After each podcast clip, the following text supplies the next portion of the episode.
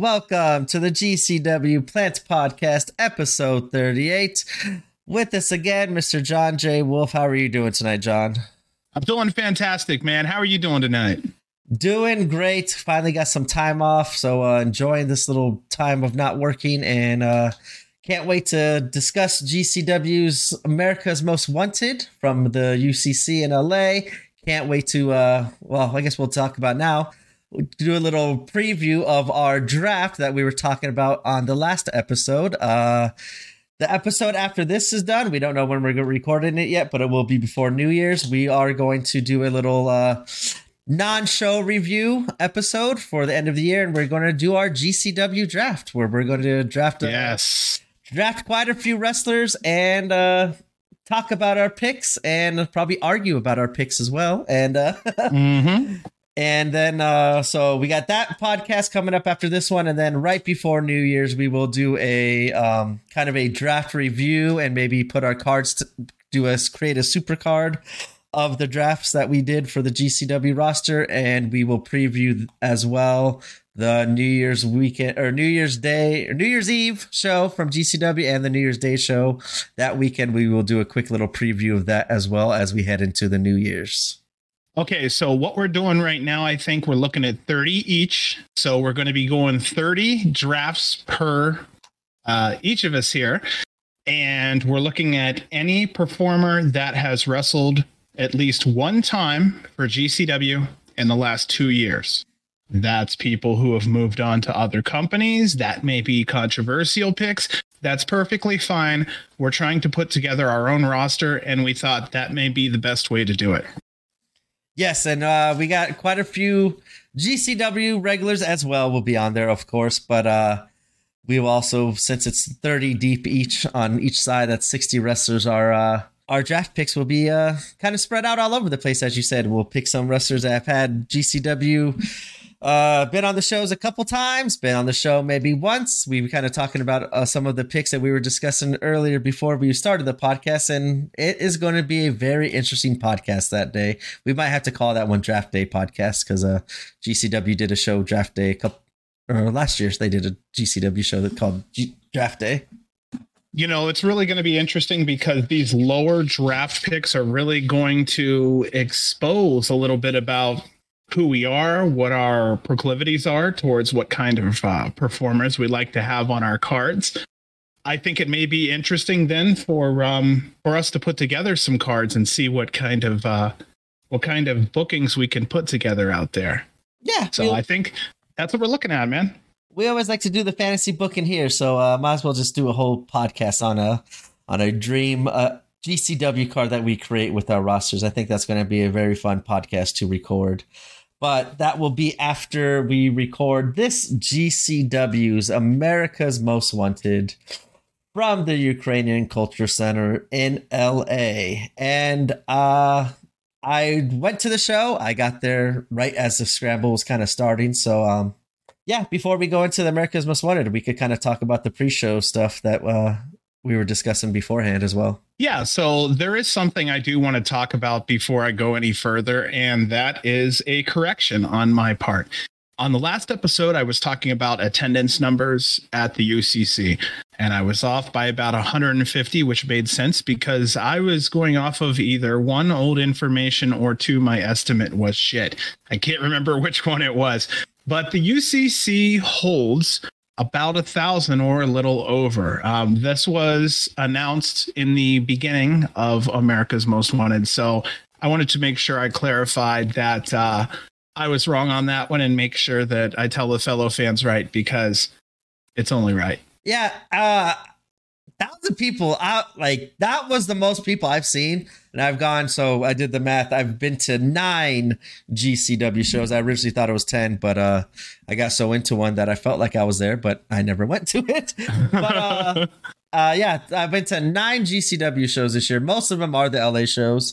But for all the shows I've been there at the UCC, even counted last year, this was the most packed it's been. It was super packed, and once again the LA crowd is always super loud, and 1,000, it seems like I don't think there was 1,000 there, but I mean it was packed. We're going by the you know, the wrestling numbers. But yeah, somewhere I know now. I remember I had read it was 850. I can't remember what publication I was reading it from. But again, it's quite simple to have, you know, get 1,000 out of 850 in wrestling. It happens. So yeah. I don't know either way. I just know that the show said one thing. I read something else. I'm fairly sure the show would know their own, you know, GCW know their own numbers better than I would, but yeah, better safe than sorry on this one. It definitely was jam-packed though, because there was a couple that felt like this big, like at the end of last year, like the Blood on the Hills, I think it was called, with Jordan versus the barbed wire, the no rope barbed wire match. That what felt like a super big crowd, but then I noticed like earlier this year when it kind of got to the coldest winter and like those shows at the UCC, it did seem like there was a lot more walking space to go around the venue and stuff. But then when I got there, this one, I got in like right when the scramble kind of just started, and there were still, I'd say about 100 people outside of the UCC trying to get in still, which was kind of crazy because they opened the doors even 30 minutes earlier. They opened the doors at 6:30 for an 8 o'clock show.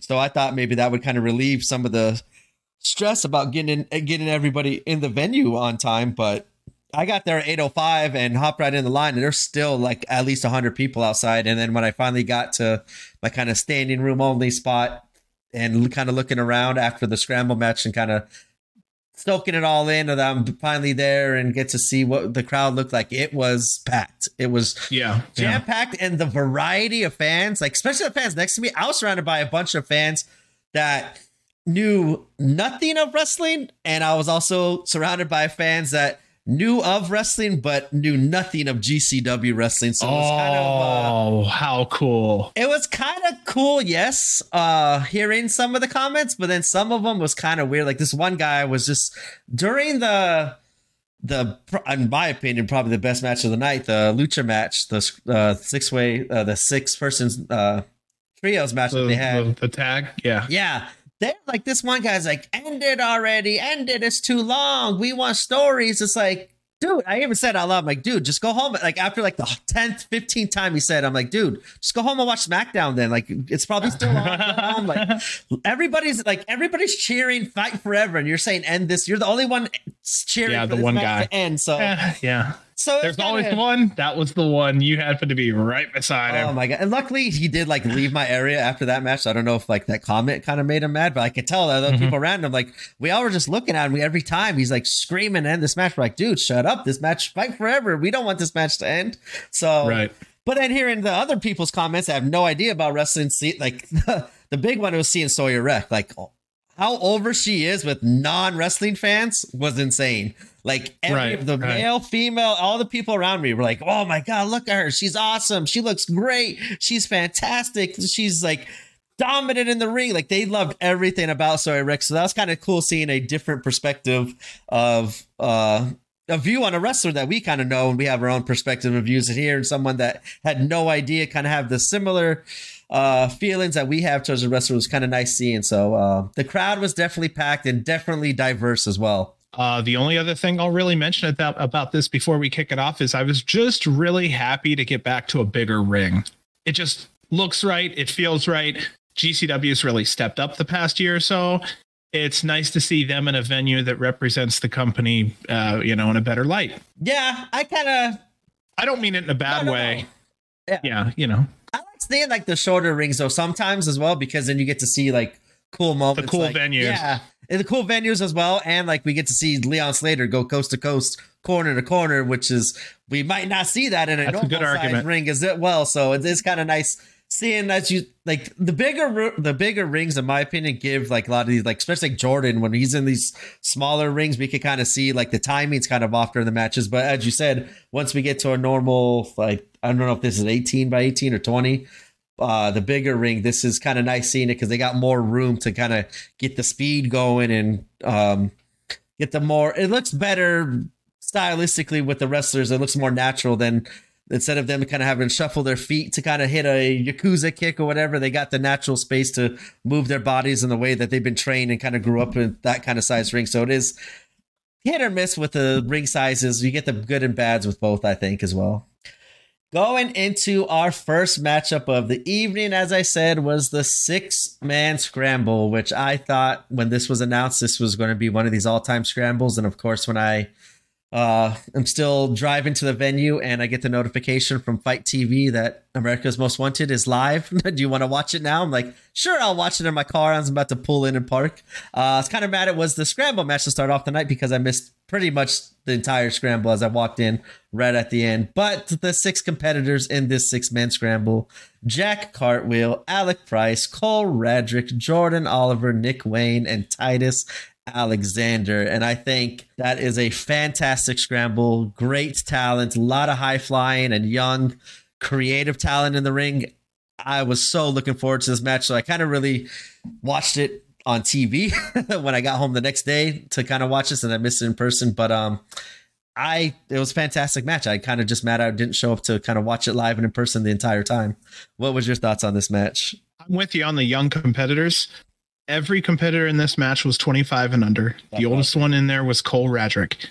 I believe that scrambles are great for this age of talent because it hides the negatives that the talent may have, especially if they're not a complete wrestler yet. So I wanted to get that out of the way right up front. I'm also noticing that Oliver loves Trent Acid's moves. I noticed that we saw the acid kick and we saw the acid bomb? Yep. Off the top of my head. And I'm starting now to really understand exactly his love that I don't know where it came from. It may be an inspiration. I hope that maybe there's an interview out there where we can get that explained to us. I think he did one like right before the pandemic, or maybe it was even during the pandemic when he was competing in the Trent Acid Cup. They used to like have a tournament with the Acid Cup, and he actually won it one of the years. I thought it was pretty cool storyline that he kind of told throughout the whole tournament of his moveset and stuff like that was a lot of Trent Acid. But I do think there is a interview out there. I just have to find it. Maybe if I find it, I could post it out there afterwards, and people could watch it watch it after they're listening to the podcast. So both of us were expecting a real GCW style opening match.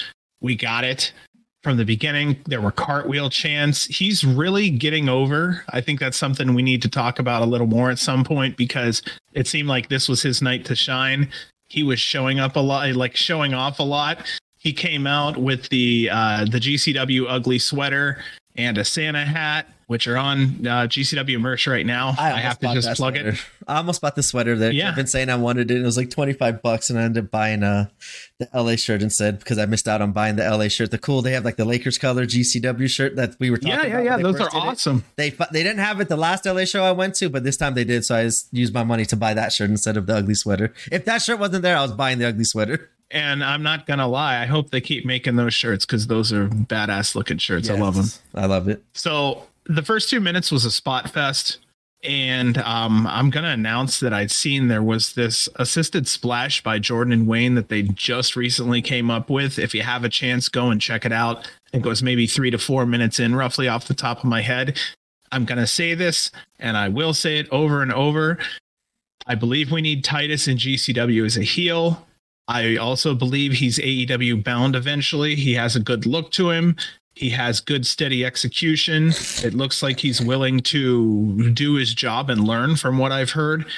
And I think he has a good future on him. So this is somebody that I think it would be good for GCW to just benefit from before he moves on to his next step. Yeah, I've always kind of had the same feeling. I actually think Titus is more TV ready than Nick Wayne. I'm actually kind of surprised. Not surprised, I guess. Nick Wayne. Yeah. I mean, I just think he has the look, the smoothness in the ring just as well as Nick Wayne, but I just think he has his character down so good, and the facial reactions and the way he kind of has the demeanor as a heel of, as we talked about before, him being better than everyone. I think he's at the point right now where he's a little bit higher than Nick Wayne, but I think they're both are so young where they could grow into whatever you want them to be because they are super talented and super over. I could see that kind of being, and as you said, AEW, that would be kind of cool if they signed him, because that would be one of those feuds that could last like a lifelong feud. Those two seemed like they would just always be connected at the hip to always feud against each other.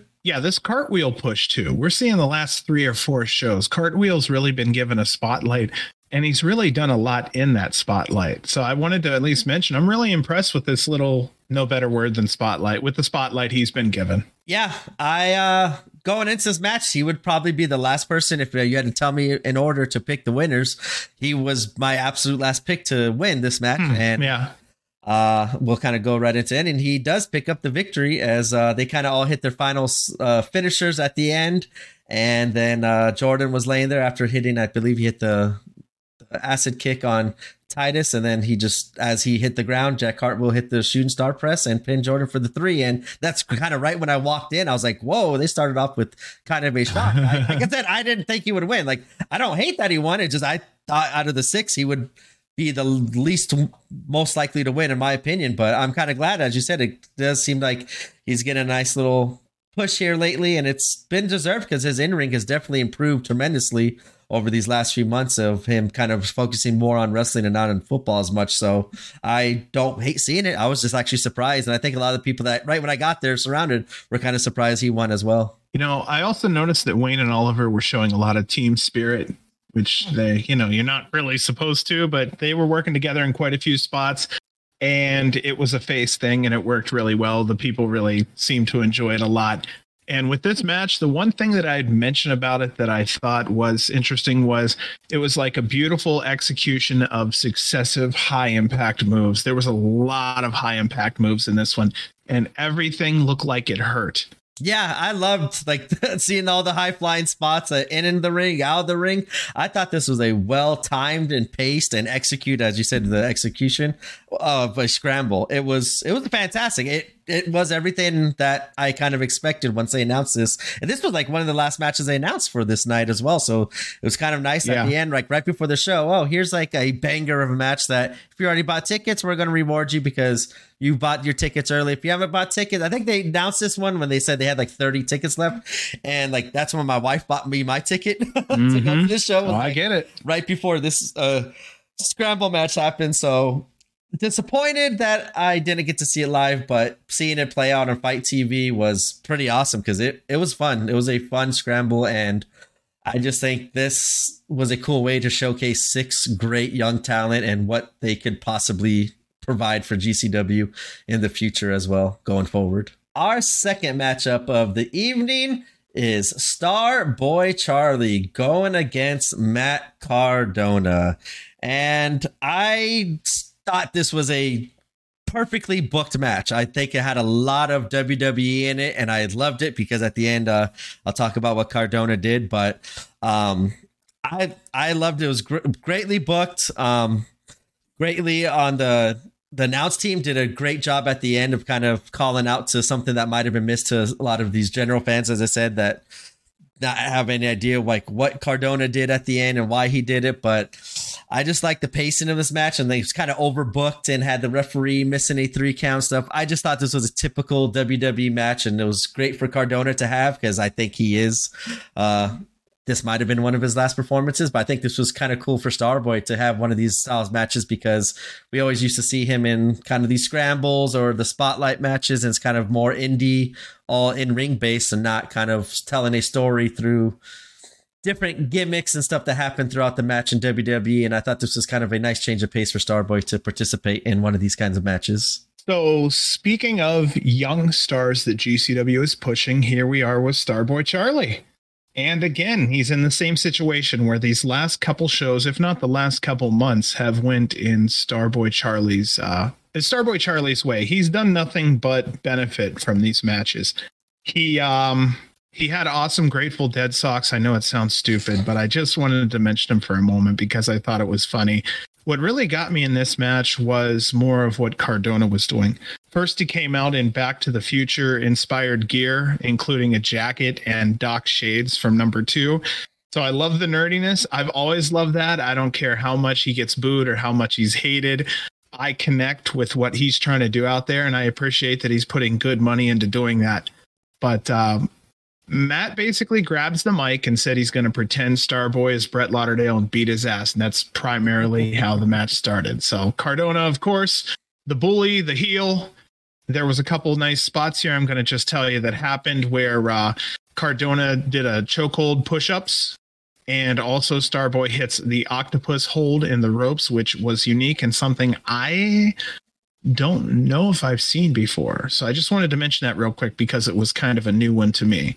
But this is an interesting push for Charlie. It's really interesting that he got the rub from Cardona. And wow, GCW is putting a lot of eggs in the basket on Starboy. So I'm kind of curious what you have to think about that. I kind of see it because they were like, we always talk about the feuds, and he seems like he was always in that 1 year, year and a half long feud with the South Pacific Savages. I don't mind seeing him do it. It's when we talk about these quote unquote pillars like Jordan, Nick Wayne, and the young talent that they got, Alec Price and stuff, like Starboy's kind of always just right on the outskirts of those conversations whenever we talk about pillars. And I don't know why we kind of always kind of forget about him being a pillar of GCW, because he's always like, I think that's the most place the other than West Coast Pro. Like I only see Starboy at GCW or West Coast Pro Wrestling. So, and he's always doing fantastic matches. He's got the crowd behind him, and it's just weird that we always kind of talk about Jordan, Nick, and all these other wrestlers, but we don't talk about Starboy. And I think he absolutely deserves to be in that conversation with those wrestlers because he's putting on great matches just as well as they are.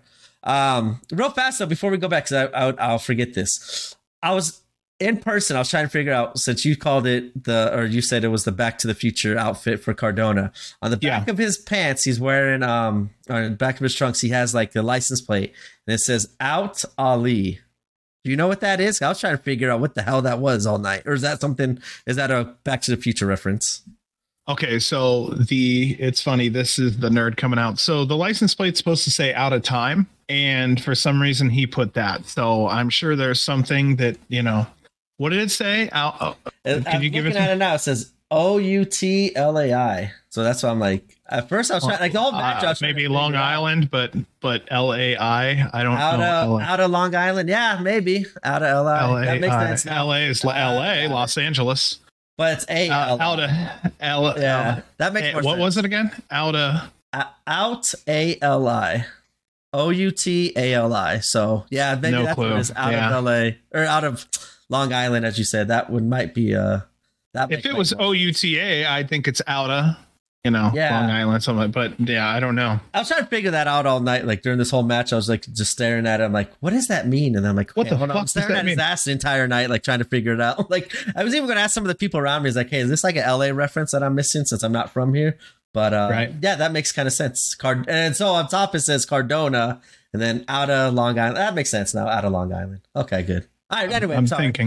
Back to the Starboy. No. And we announced the winner on the this match or no? I think you did, but we'll just mention again, Starboy does pick up the victory as they kind of had a couple false finishes, which I said was kind of like the WWE, like Cardona or Starboy had Cardona in a pin earlier. They counted three, but Cardona's foot was on the rope and Chad Rico kind of didn't notice it. And then right at the end, he noticed it. So Starboy thought he had the victory. Cardona's like, no, I had my foot on. Then he tried picking up a kind of a surprise win of his own as Starboy's kind of thinking he had the victory, but Starboy reversed it again and beat Cardona again. So it's kind of, he beat Cardona twice in one night, which is kind of goes back to the storytelling of this match. I liked how it was more WWE paced instead of indie paced. Going into our third matchup of the evening is a triple threat match. And this is the one I was saying earlier. That's a lot of the non-wrestling folk at GCW's America's Most Wanted kind of enjoyed, which was Masha Slamovich going against Dark Sheik and Sawyer Wreck. Real fast too, this was the part that I noticed during the entrances, the sound quality being there in person was so much better. That's probably the best sound I've heard come out of the microphone, the music of everything. It came out so nice. Good. But yes, on good stream, job. It came out like how it kind of no. What it does is it never translates the same, unfortunately. I mean, it comes out decent because, you know what I mean, we listen to a lot of I was on this shit before about complaining about this, so I'll definitely jump in on this one with you. It's much improved from what it was, and it's stable. The video is stable. There's not really drops anymore like there used to be. The audio is stable. I also noticed that there's not any, it used to be sometimes you'd be a second or two off on audio versus video. It just every now and then it would happen. That doesn't happen anymore. I used to have friends come over a year ago. Every now and then the show would drop and then come back on for whatever reason. That doesn't happen anymore. I have to say they're doing a damn good job on getting their shit in order, and they've really worked hard, I think, piece by piece on getting that done. I'm 100% with you. Number one, I won't complain because I do appreciate that we have it, and they're definitely making improvements, no lie. But man, if they could figure out how to can that sound and feeling that's in that place live and broadcast it all the way across the world, it would be fantastic, because the live show is just so hype, and it's so hard to capture that excitement live on camera for some reason. Yeah, and see, that's what I was really looking forward to when I was there. And I like when they announced the announcements during this match, I really picked it up, and I was like, wow, that sounds so much better. I wonder how it sounds on the stream. And then when I got home, I was like, oh, okay, it's not, as you said, it didn't translate as well, the improvement of sound, as it did in person, but it is at least a step. It'll get there. Yeah, it's a step in the right direction, at least, because I've been there when they've done promos, like Blake Christian's doing a promo. I'm like, I'm 20 feet away from you. What are you saying? I have no idea what you're saying because of the sound. But with everything, like Matt Cardona's whole promo too was awesome, and I could hear it, and that was kind of cool to see the differences there. Oh, real fast too. I skipped over the I think the most important part of the Cardona match. At the end, he does the old, like when Bret Hart kind of got his got screwed with Shawn Michaels. You see Cardona do the WWE, and like people are like around me are like, what is he doing? I'm like, okay, that's when you really don't know. But I'm like, in my mind, I'm like, yes, but then I'm also like, no, because then we might not be able to see Cardona no more. But right, I thought that was pretty cool, seeing him doing it, and then going back and watching it, seeing praise that call it out and acknowledge it, and kind of saying, like, he kind of like questioned, he's like, oh, is this Cardona's sign that he's done with GCW finally and going to WWE? So I kind of liked how Dave Praise that called it out on commentary as well. Going into this match, the triple threat match, Sawyer Wreck was the first one that came out. That's where the fans, like the LA fans, went nuts. The people around me that had no idea about wrestling, they thought she was just awesome, seeing how tall she was and her look and her demeanor. And they all got the good reactions. I think Masha Slamovich got a surprisingly good reaction as well. So is Dark Sheik. Dark Sheik's always going to get the good reaction on the West Coast. And as this match started, I thought it was kind of a rough start. They kind of did look a little sloppy with just the timing issues and who was supposed to like duck the clothesline and stuff like that. But real fast, real quickly, this turned out to one of the more exciting matches of the night. I enjoyed a lot of the spots that they did in this match, with the double choke slam and the chicken fighting to trying to get Masha on eye level with Sawyer Wreck. I thought was cool. I love the teamwork that Masha and Dark Sheik used to kind of neutralize Sawyer Wreck and all her moves. I love this match. It started off rough, but I loved seeing where it all turned out. And I think all three competitors did everything perfectly, and they all did it so good for like what their expectations were this match. And I loved it. This was one of my favorite women's matches of the year, I think. Okay, so a couple spots I'm going to call first, and I'm going to talk a little bit about the match real quick. There was a spot where she hit a double leg drop on both of the other competitors. There was another spot that I found the most entertaining of the match, where Sheik and Masha, one got on the other's shoulders, and they created like this super tall human, like the kind that would wear a trench coat and try to buy alcohol. And they made like this forearm monster that was punching the shit out of Sawyer. That was extremely entertaining. And I just wanted to get that out of the way, because I didn't want to forget mentioning that, because the kid in me absolutely loved that spot. All three performers, roughly like the whole time they were fighting together, not the whole, but most of the time, a lot of three ways, someone sitting on their ass for a minute and a half while the other two do their thing. And here, what kind of separated this triple threat from others was the high amount of time that there was all three performers in the ring at one time, you know, kicking the shit out of each other. There was one other spot I just forgot to mention here, where Sawyer spears Masha and Sheik through the door. There was a door that was set up. It just looked absolutely fantastic. Personal opinion, only my opinion, and don't kill me, but part of the reason why people do the whole kiss on a show is for shock factor, or because, woo, you know, the crowd is like, oh my gosh. When it's done 4 times a show, there's no shock factor. When it's done in the last 20 plus shows, there's no shock factor. Also, just personal opinion, let one person do it.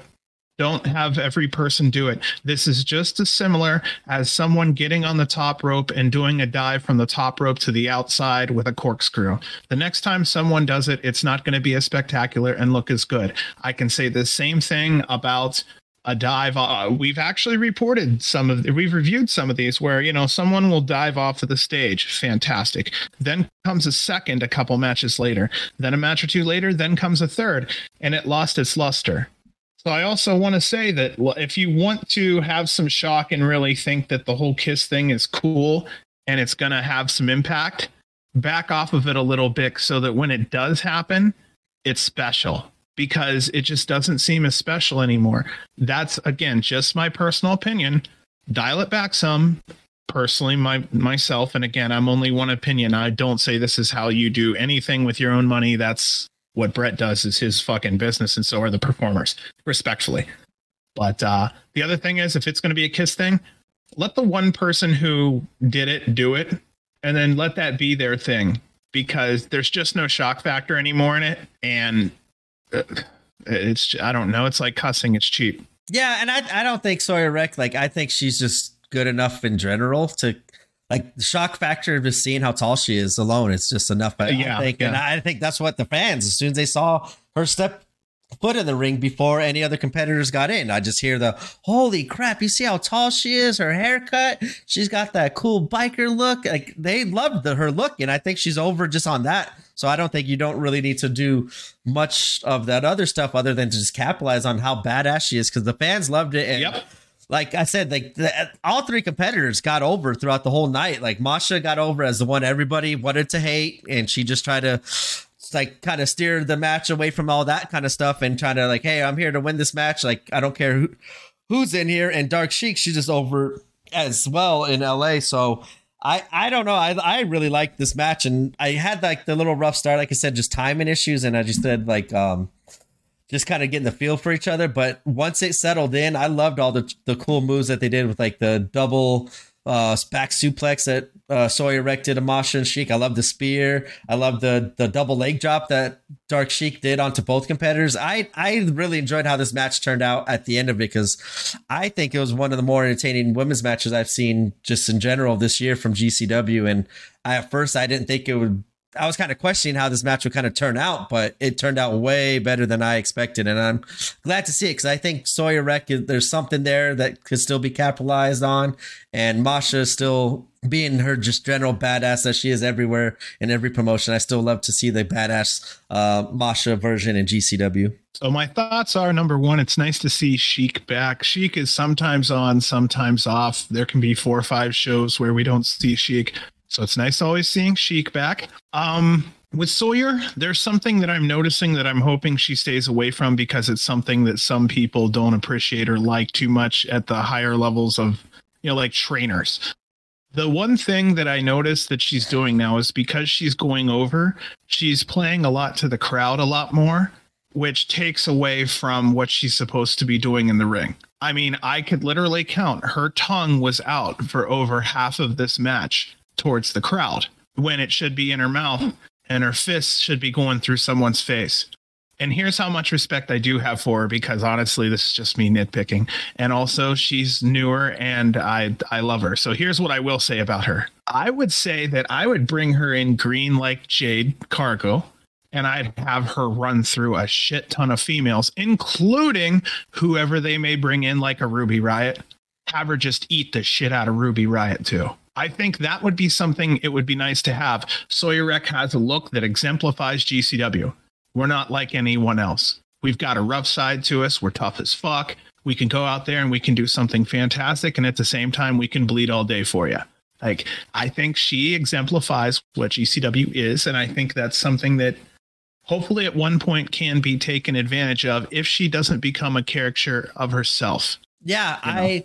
I think Sawyer Wreck, like as you said, kind of like the newness, the greenness of it, is those little things as the facial expressions and stuff, like how she reacts to the crowd. Cause like, I think sometimes too, like it's too much. Like sometimes like when she should be capitalizing and building onto moves, she'll just do one big move and then try to get the pop for it. But it's like, hey, like keep on going. And then once you finally put the competitor out for at least a couple seconds, then you can kind of do the celebrating with the fans and stuff. But I just think that's just in general, just new workers, like they'll learn that. And I think too, she like kind of, what she is green on, she very well hides some of those things just based off of her look and her badass moveset as well. So I think she's doing a very good job of hiding what she's kind of new at and still learning and trying to get better at, while also still keeping that badass look that everybody, like she walked in the room, the whole, it's just like, everyone's like, holy crap. Like, I think if she, as you said, kind of gets some more matches old fashioned belt, like one. Yeah, well, old fashioned, but what I'm also saying is stay on your competitor. Yeah. I know this happens 100 times, but if you're going to play to the crowd that much, usually you might as well be a bad guy, because you're going to hit the face and then you're going to look at the crowd and you know, because otherwise just acknowledging the crowd that much takes you away. And yeah, maybe that's the old fashioned in me, but you're supposed to stay on your competitor till you have them beaten. And I understand every now taking a breath and acknowledging the crowd who loves you. And that's kind of why I like Masha, because she's just, so picky. No, it's fine, because like that's like why I like Masha so much, as this, like she's also got like that Russian badass woman where, you know, like she's got that it factor as well, just in a different form. But she in the ring is just so smooth and is always nonstop attack. And that's where I think it helps her as a heel, because she never gives the fans what they want and smiling and get that reaction. She wants the jeer, she wants the boo, she wants like you to hate her. And I think with her nonstop attacking her opponent, that doesn't give the fans any time to sit there and cheer for her, even though it was a cool looking move. She just always go. And I think that's where she's kind of excelled. And that's why she's in Impact and stuff in bigger companies, because that part has clicked for her, where I think once it clicks for Sawyer, we could kind of see some, not a newer version of it, but a more like badass version of Sawyer Wreck, when she kind of learns how to, when to go for the crowd and when to kind of attack and stuff like that. She's so capable. Yes. That I can't wait to see what she does if she continues to keep her head on her shoulders and move forward. I really think she has a good company behind her that believes in her. She has a fan base that's behind her that believes in her. As long as she takes advantages of all the faculties that's there for her and behind her, she has a good future ahead of her. And again, she represents GCW well. And this is me just being being picky a second ago. And that was being extremely picky. So I haven't had a chance to mention Masha at all. With Masha, the only thing I will say, and I love to say this, but she makes such a great heel. She's a fantastic heel, man. I love it. And I hope she really finds a niche in that and stays with it more than she does now, because she doesn't come out of it too much into the face mode. But God, she's vicious, man. And I'd love to see her get into a good stable somewhere. I think as a singles character, first of all, as a wrestler, she's fantastic. As a character, she's decent. But if she was put with someone else, I think she'd shine more. This is like the Axton Ray thing, where it's just like, if you just add a drop of something, they're fantastic. Like there's just, I think Masha could go somewhere. I don't know who she could go with. Maybe, Lindsay Snow. I don't know. That's a good one. I know that's out there, but I mean, it would have to be someone just tough as fuck, or at least looks tough as fuck, just like her. And you know, that's someone I'm thinking of. I kind of wish her and Akira would kind of team up a little bit more. I don't know why we haven't seen Akira, when it kind of feels a long time in GCW.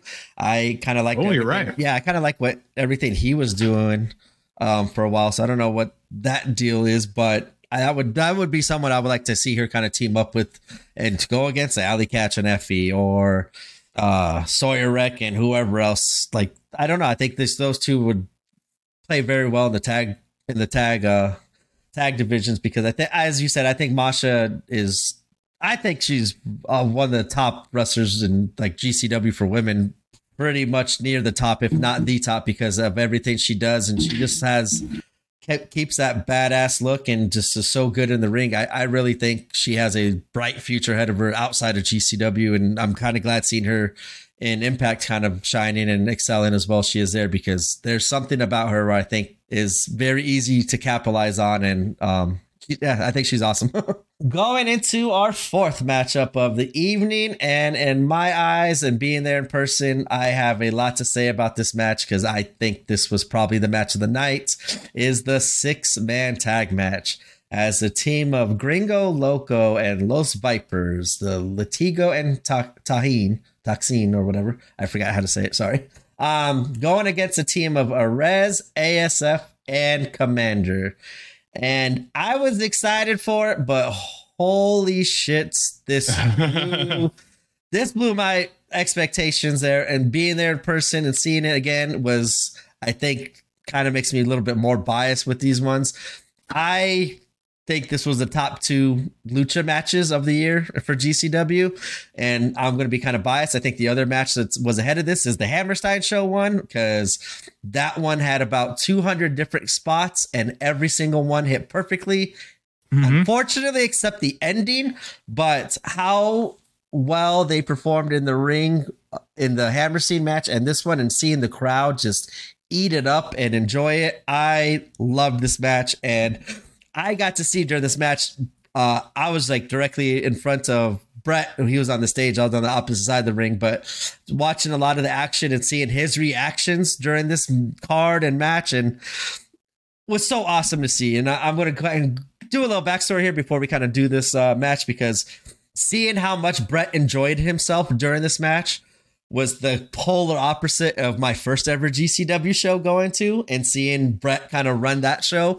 So my first GCW show was GCW Draft Day, and I sat like in the last, like the fourth row where they had chairs, and I was like literally right in front of the production table, right in front of Brett and Ron Funches, Kevin Gill on commentary. So I was like right there. So I got to hear the commentary right behind me, see Brett producing the card in the night, and he was all over the place, like how he normally is, but he was so hands-on with it, and seeing how stressed he was that night when stuff wasn't going right, or they played the wrong music, or the ring announcer wasn't in the ring in time, or they announced the wrong match. Like seeing the stress level that he went through my first GCW show compared to this one, and seeing him during this night for this, especially this specific match as well. Just in the back, he doesn't have any headset on. He's on his phone. He's retweeting. He's just sitting back enjoying the show, letting the production people run it. And his hard work was done. But seeing him kind of enjoy the fruits of his labor with all the hard work he's done for GCW since that night when I first saw him was so cool to see. And he deserves it, because he's obviously the reason for our podcast, the reason for GCW, and all the amazing stuff that's kind of happened in my life with these since I've found GCW and stuff. So I thought it was just really cool, and I just wanted to point it out. Seeing Brett's enthusiasm that night was so awesome to see, because he was this, one of us fans. He's jumping around, watching Commander do all his high-flying stuff, and seeing him just enjoy it as a fan and not as a owner/producer of this show, because he kind of was more hands off. It was very nice seeing him just kind of enjoy everything that he's worked hard for, and kind of seeing him not as stressed about it was kind of cool seeing on my end. Okay, so my turn on this match. The first thing I'm going to say, as if he hasn't, is you need to see this match. No lie. I'll only put it in the top two because I don't have a shit ton of memory of the Hammerstein show, because I was having a good time. I could easily see this one being the match of the year. Yeah. I could easily see it. It is 100% a contender in the top three. 100% a contender. I don't know if it was a call backstage. I don't know if this was something where it was planned ahead of time.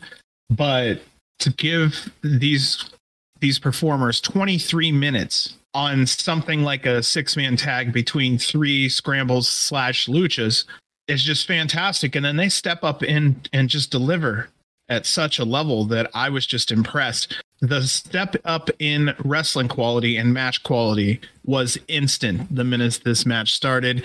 Commander is putting on moves that I've rarely seen. Commander is special.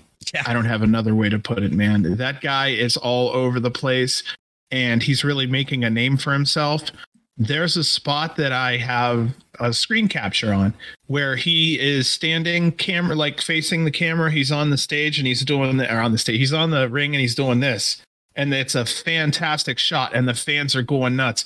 I'm going to try to post it later when I get a chance, but Commander is 100% over. And I feel justified in saying that now because you and I were both all over Commander since day one. Yeah, I don't understand half the shit he did. Like at the beginning of this match, he's just standing on the ropes and just walks a couple steps and does a squat, stands back up, walks a couple more steps, does another little squat, and then turns into like that balance is insane. And whenever he goes from one side to the other, but then like he has to like jump onto the other rope and then he turned it into a Phoenix Splash. Like that is just insane. Like we've never seen anybody do that. Like, no, like no.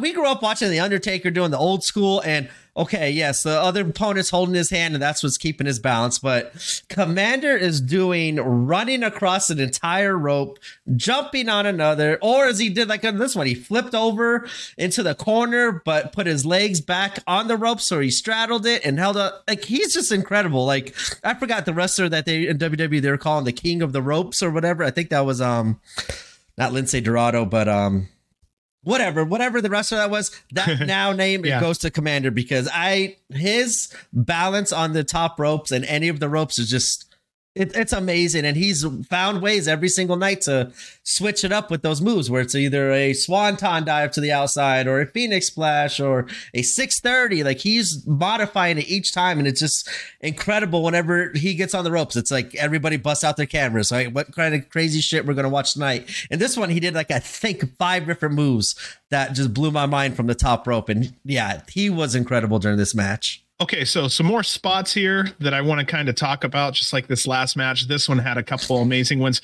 There was a spot where Arez, it's actually Arez. I can't do it, so it's Arez. He stomps on Toxin's back. It was really funny to see, but I think he kicked him like 6 times before he fell down. But Arez was really shining in this match in multiple spots. There was another spot where the Vipers swung ASF into Gringo Loco, who was jumping from the top rope. Basically, this was he was doing a catching avalanche pendulum powerbomb. I think that's how that was described. Yeah, that was a beautiful way to describe it. Because like I remember MLJ, it's like, what do you even call that? This? He said the exact same thing you just wrote.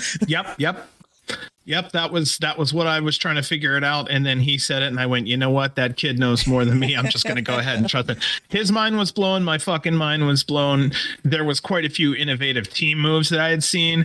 There were triple submission holds, triple dives, fucking assholes, elbows, heads, arms flying everywhere. I loved it. GCW chants were all over the place. Emil was stunned. I was also stunned. This is what came across TV. I could not imagine what it was like live. Yeah, it was insane. This is one of those that you said 22 minutes. It could have ended at 12, 15, and still would have been a fantastic fucking match. But they just kept on adding such. They let him breathe. It was so fucking awesome. Like that's where like when the guy was like, this match needs to end. I'm like, okay, it could have ended and it still would have been match of the night, but why? If they got all this in their arsenal and they hit it cleanly as they did throughout the whole night, it was just so awesome seeing. And this was one of the top 5 matches I have for the year because I used to kind of like get fans into GCW. I would always kind of like, hey, what kind of wrestling do you like to watch? Oh, I like watching the death match. Boom, I put on a death match form. Whenever they said lucha, I always went to the lucha match at Hammerstein. And I had 2 friends because of that match. They ended up going to the collective, the World on Lucha match or card in the collective weekend. And they went specifically just because they saw this match that I showed them and how incredible it was. And now this match has to be added to that playlist for me because any lucha fan there, especially this crowd was a lot more lucha than normal just because of Vikingo as well. So I think that kind of helped out during this match and the crowd reaction because the LA crowd is a lot of lucha. They like the lucha matches and they love the death matches.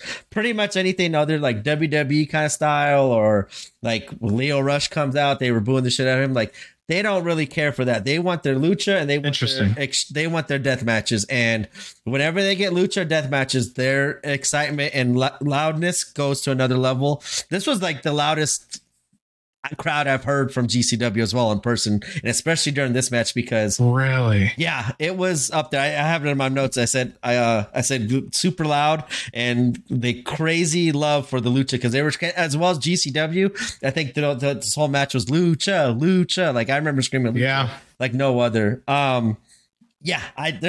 This was just incredible. I love like Arez too, when he does this kind of kip up, but he like is still kind of. His body weight's kind of fallen back, his head and back still bent backwards, and he kind of just slowly rises up. Uh-huh. I love when he does that. And I'm so glad they put MLJ on commentary, because I always say, like, whenever it's lucha, MLJ needs to be on commentary, because his knowledge for lucha wrestling, his love for lucha wrestling is very simple. Like what I saw of Brett kind of marking out and enjoying this match, I hear it every time Emel's covering one of these lucha matches. And as we always talk about, the excitement level from the owner to the commentators to the talent affects our enjoyment and excitedness level, whatever. I think all of that played into this match. This was, like I said, top 5 match of the year for me. And that's saying something with all the matches GCW's done this year, because I expected greatness, but I did not expect this much greatness. And I in person, this was not even close to the match of the night for me. Wow. Our winners, Gringo Loco and Los Vipers, with triple pins, just the pure art you'd expect it to be. You know, I'll say it again. You need to see this match. No lie. If you listen to us about much else, this is going to be one of the few things that you might want to take us seriously on. This match was just absolutely fantastic. Anything else you have? I rewatched this. That's like we're talking about. Like there was like the one move where the Vipers like rolled Commander up into Gringo. Gringo did a back body drop into Commander into, I think it was Toxin, and Toxin turned it into a power bomb. It's like, as you said, incredible. Like, this match needs to be seen. Like I can't even describe we can't even describe the catching avalanche, pendulum, power bomb. Like this match had so many innovative and creative moves. Please go out of your way to watch it, because you will. As we always say, Fight TV. I'm still waiting for my check, but you want to join Fight TV Plus for $4.99. This match alone is worth the $4.99, because I don't know what else to say other than you need to go watch this for yourself to enjoy it as much as I did or you did. It was incredible. It left me like speechless, and like I immediately typed to my wife like, "Holy shit! Thank you for buying me tickets to this show." Like this match alone made it worthwhile, and I still got to see Vikingo later, which was even more incredible. Okay, so I'm not gonna lie. I think I came up with a tagline for that whole situation with $4.99. It's gonna be $4.99. You spent more for less. Yeah. That's about true. Yeah. That is about fucking true.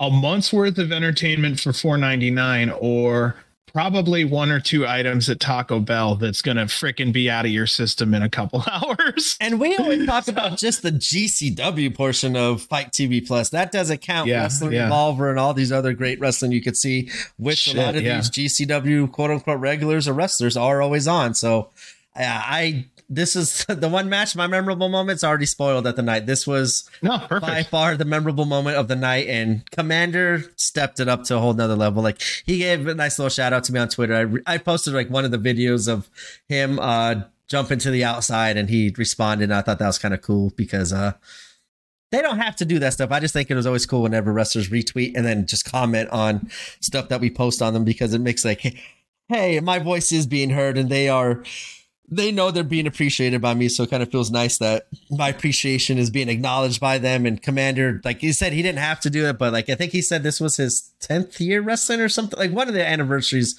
of, he said he was wrestling. Yeah. And to him, kind of have this moment in LA with this lucha match, and Gringo Loco too. I remember seeing the smile on his face at the end. He's like, no, we're not chanting GCW. We're chanting lucha, lucha. Like his love for lucha wrestling comes out in these kind of matches, and you just see how fucking great he is in booking these lucha matches and kind of producing the matches and stuff. Like I think, like we always call him the base god, but I always think he's the brains behind all these crazy lucha matches that GCW provides. And Gringo Loco. Like I hope that World on Lucha becomes a collective staple as Planet Death is, because it just offers a different variety of show that weekend, and we know it's going to be banger after banger with Gringo Loco booking these kind of matches. No.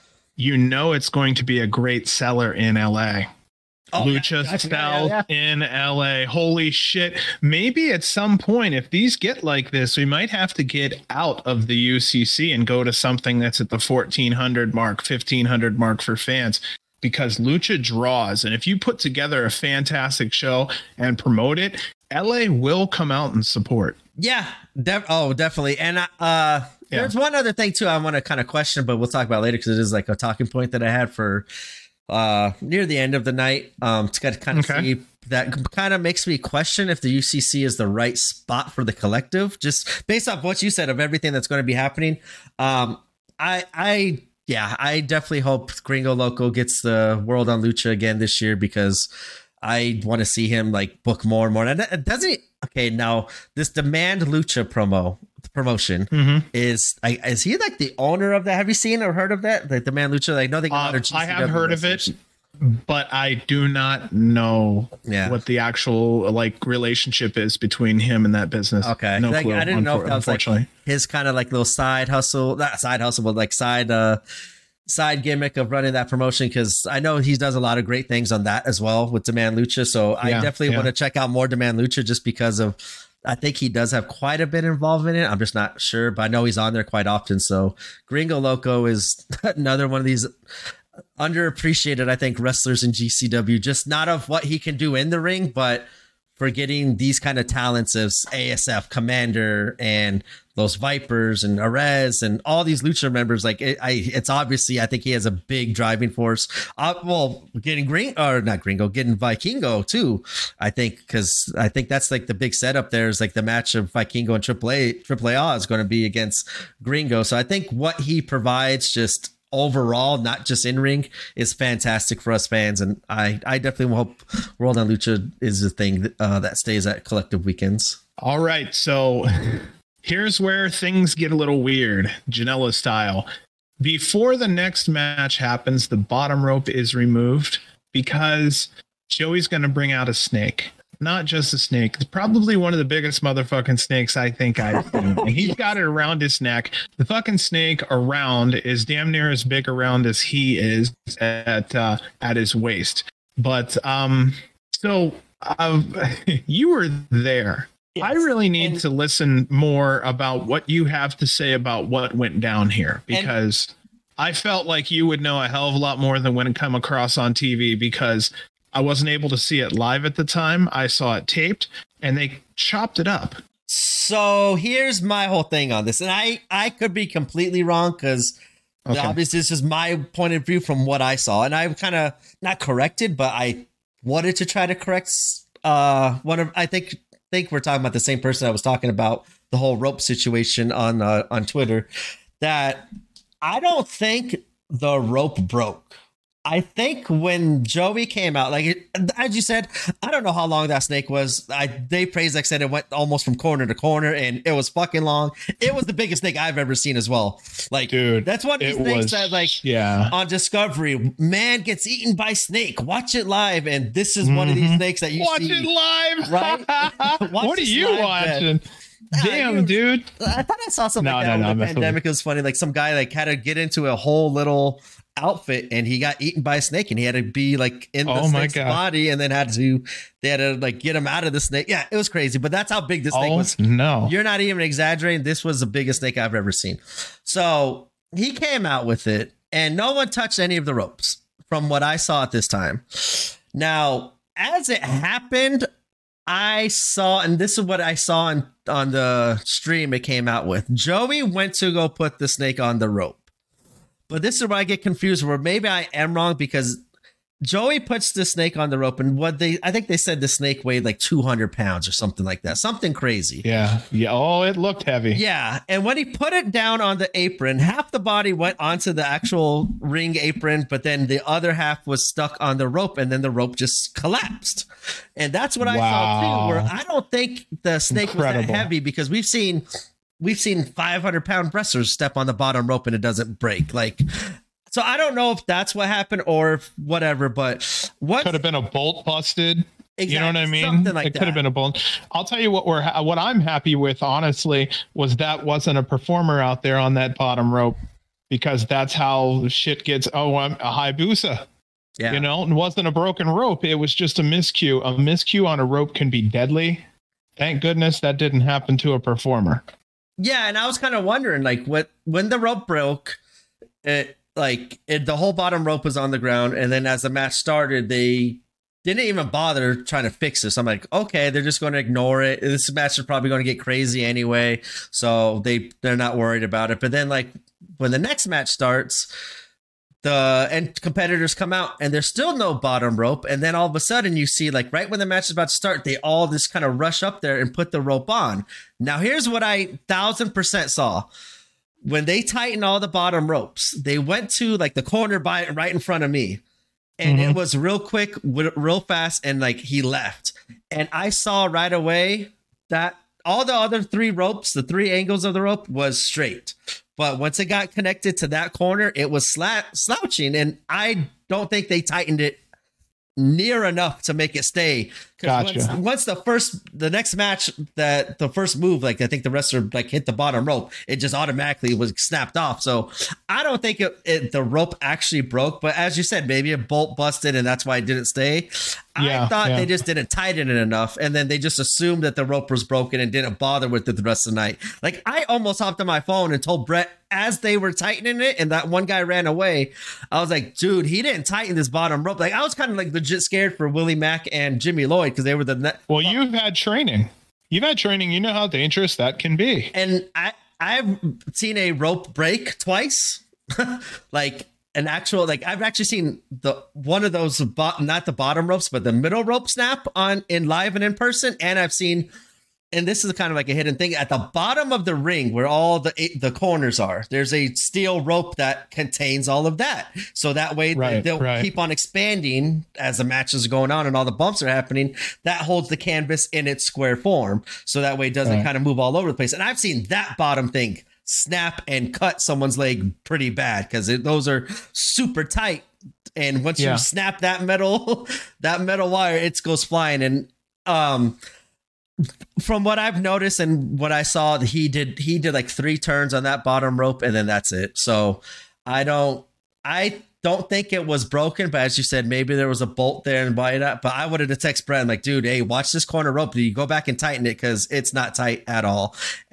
So I don't know if the damn snake broke it and busted a bolt loose, or if they just did not tighten it or whatnot. But I was just trying to help out some other people, like, oh, it was a broken rope. I was like, I don't think it was broken, but luckily as the night goes on, it didn't affect the rest of the night, because after this moment, there is no more bottom rope for the rest of the night. For our fifth matchup of the evening, it is the Extreme title match, as Joey Janela is defending the belt with the giant snake on his side against Pagano. And after seeing their match in Mexico, in the where all the cars are and stuff like that, I was expecting another chaotic and insane match. And especially once Joey brought out the snake and then I saw the bottom rope no longer there, I kind of just assumed that bottom rope was not needed. And it just created more space for a bunch of fuckery that Joey and Pagano were going to do. And this... Yeah, dude.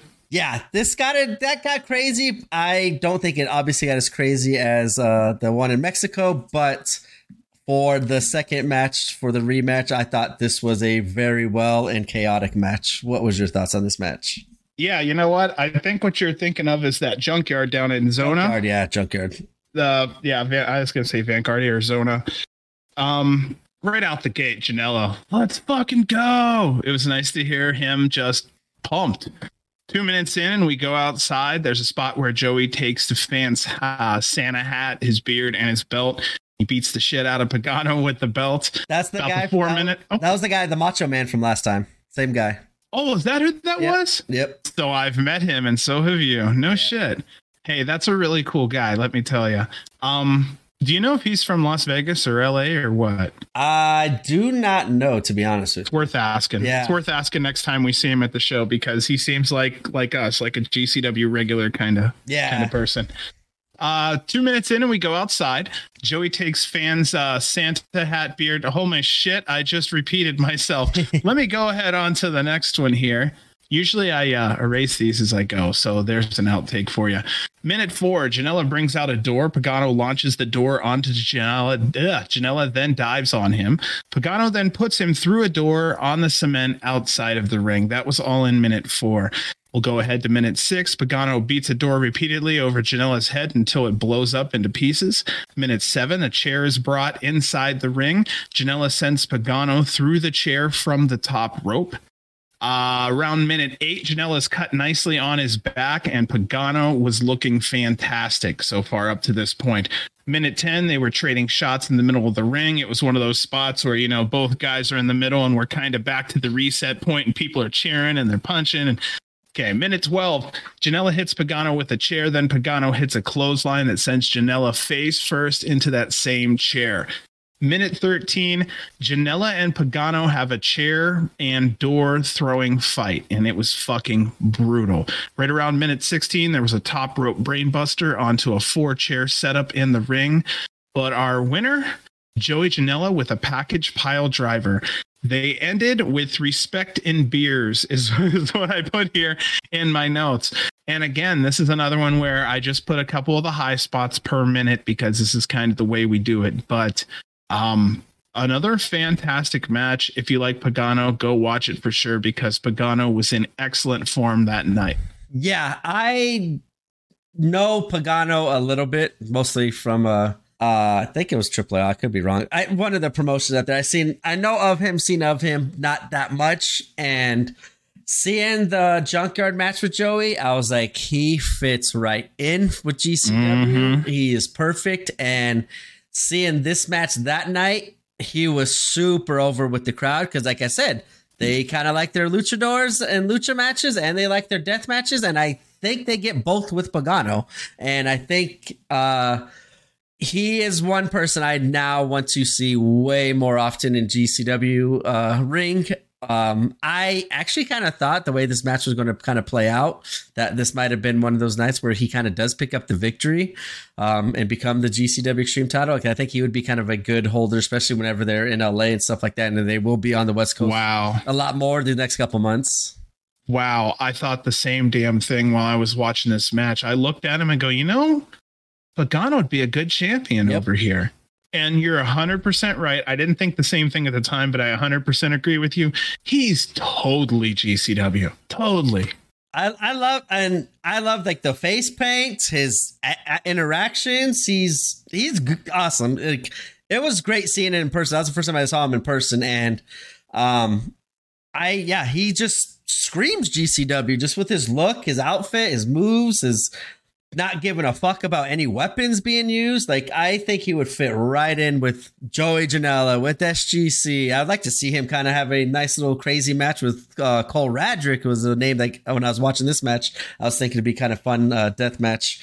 I think Pagano just fits in with deathmatch wrestling in GCW. And yeah, as this match was going on it live, I was thinking that would be kind of cool if he picked up the victory. And I was kind of wondering too, what would with the snake, because the way he kind of cowered away from the snake at the beginning of the match, and he kind of didn't want anything to do with it. I was thinking, man, are they going to do some crazy spot at the end where Joey ties him up in the ropes and has the snake bite him, kind of like Jake the Snake? I didn't think about that. I was thinking like some sort of ending like that, but we obviously didn't get that. But I'm a big fan of Pagano now. I definitely want to see him way more in GCW ring. I enjoyed everything about this match, and I kind of like how they kind of alluded to maybe they'd have one more match, because now the series is tied 1-1. I would like to see a third match happen at possibly the Collective with Lucha. It could be the World on Lucha. It could be Planet Death. I don't know. I think they're going to have the third and final match, some sort of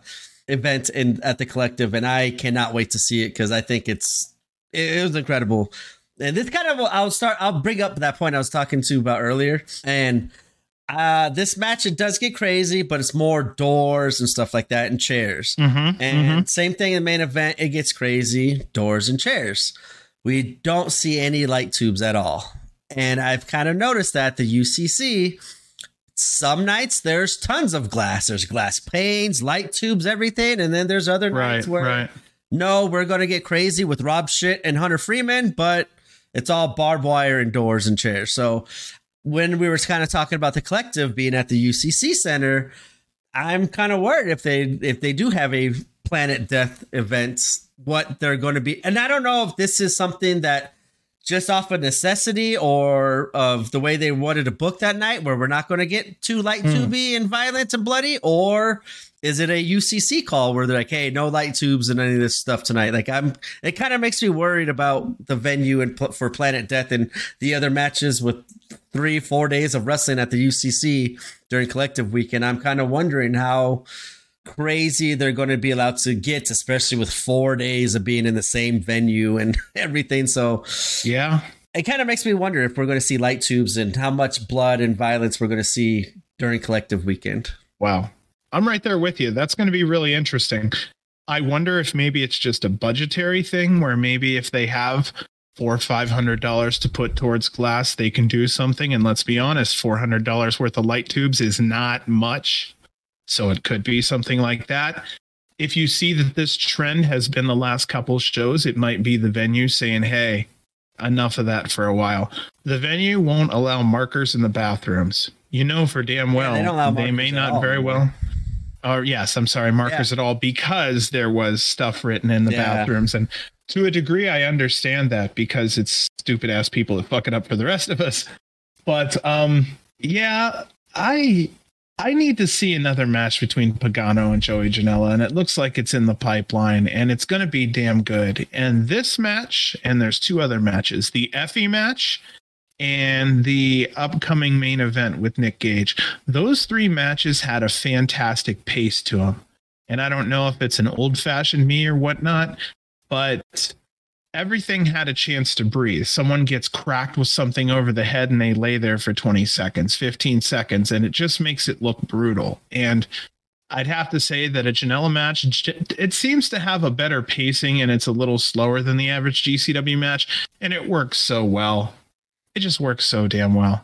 Yeah, his brain, it's like we kind of talked about it. It has like, just kind of like the go-to, like he just knows how to pace this kind of death match, or he knows how to pace a match to get Cole Radrick over or to Sawyer Wreck over and stuff like that. Like he's been a ring general. It's a term that comes to my mind with creating these matches, and as it's happening, choosing when to let it flow, when to get crazy, when to interact with the crowd, when to turn really heel, when to do a fun comedy spot, when to do a classic, spot that we've seen in WWE 20 years ago. Like, I just love how his wrestling brain works, because it kind of feels like how I have like enjoyed wrestling, where there's one moment I want to see a comedy spot, I want to see death. Like he does it all in these matches, and he just kind of has a formula to it. And I really enjoy everything that Joey's done this year. I know he gets kind of a lot of flack with everything that's happened with the AEW and being let go and stuff. But I think that kind of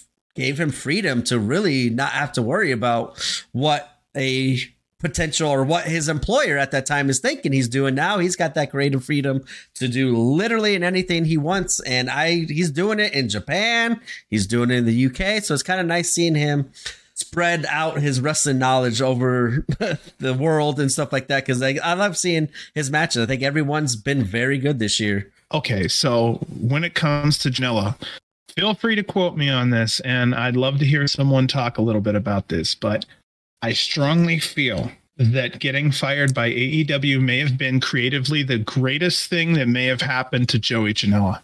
I feel that the minute he was let go, a fire was lit in him, and he had a choice to do several different options.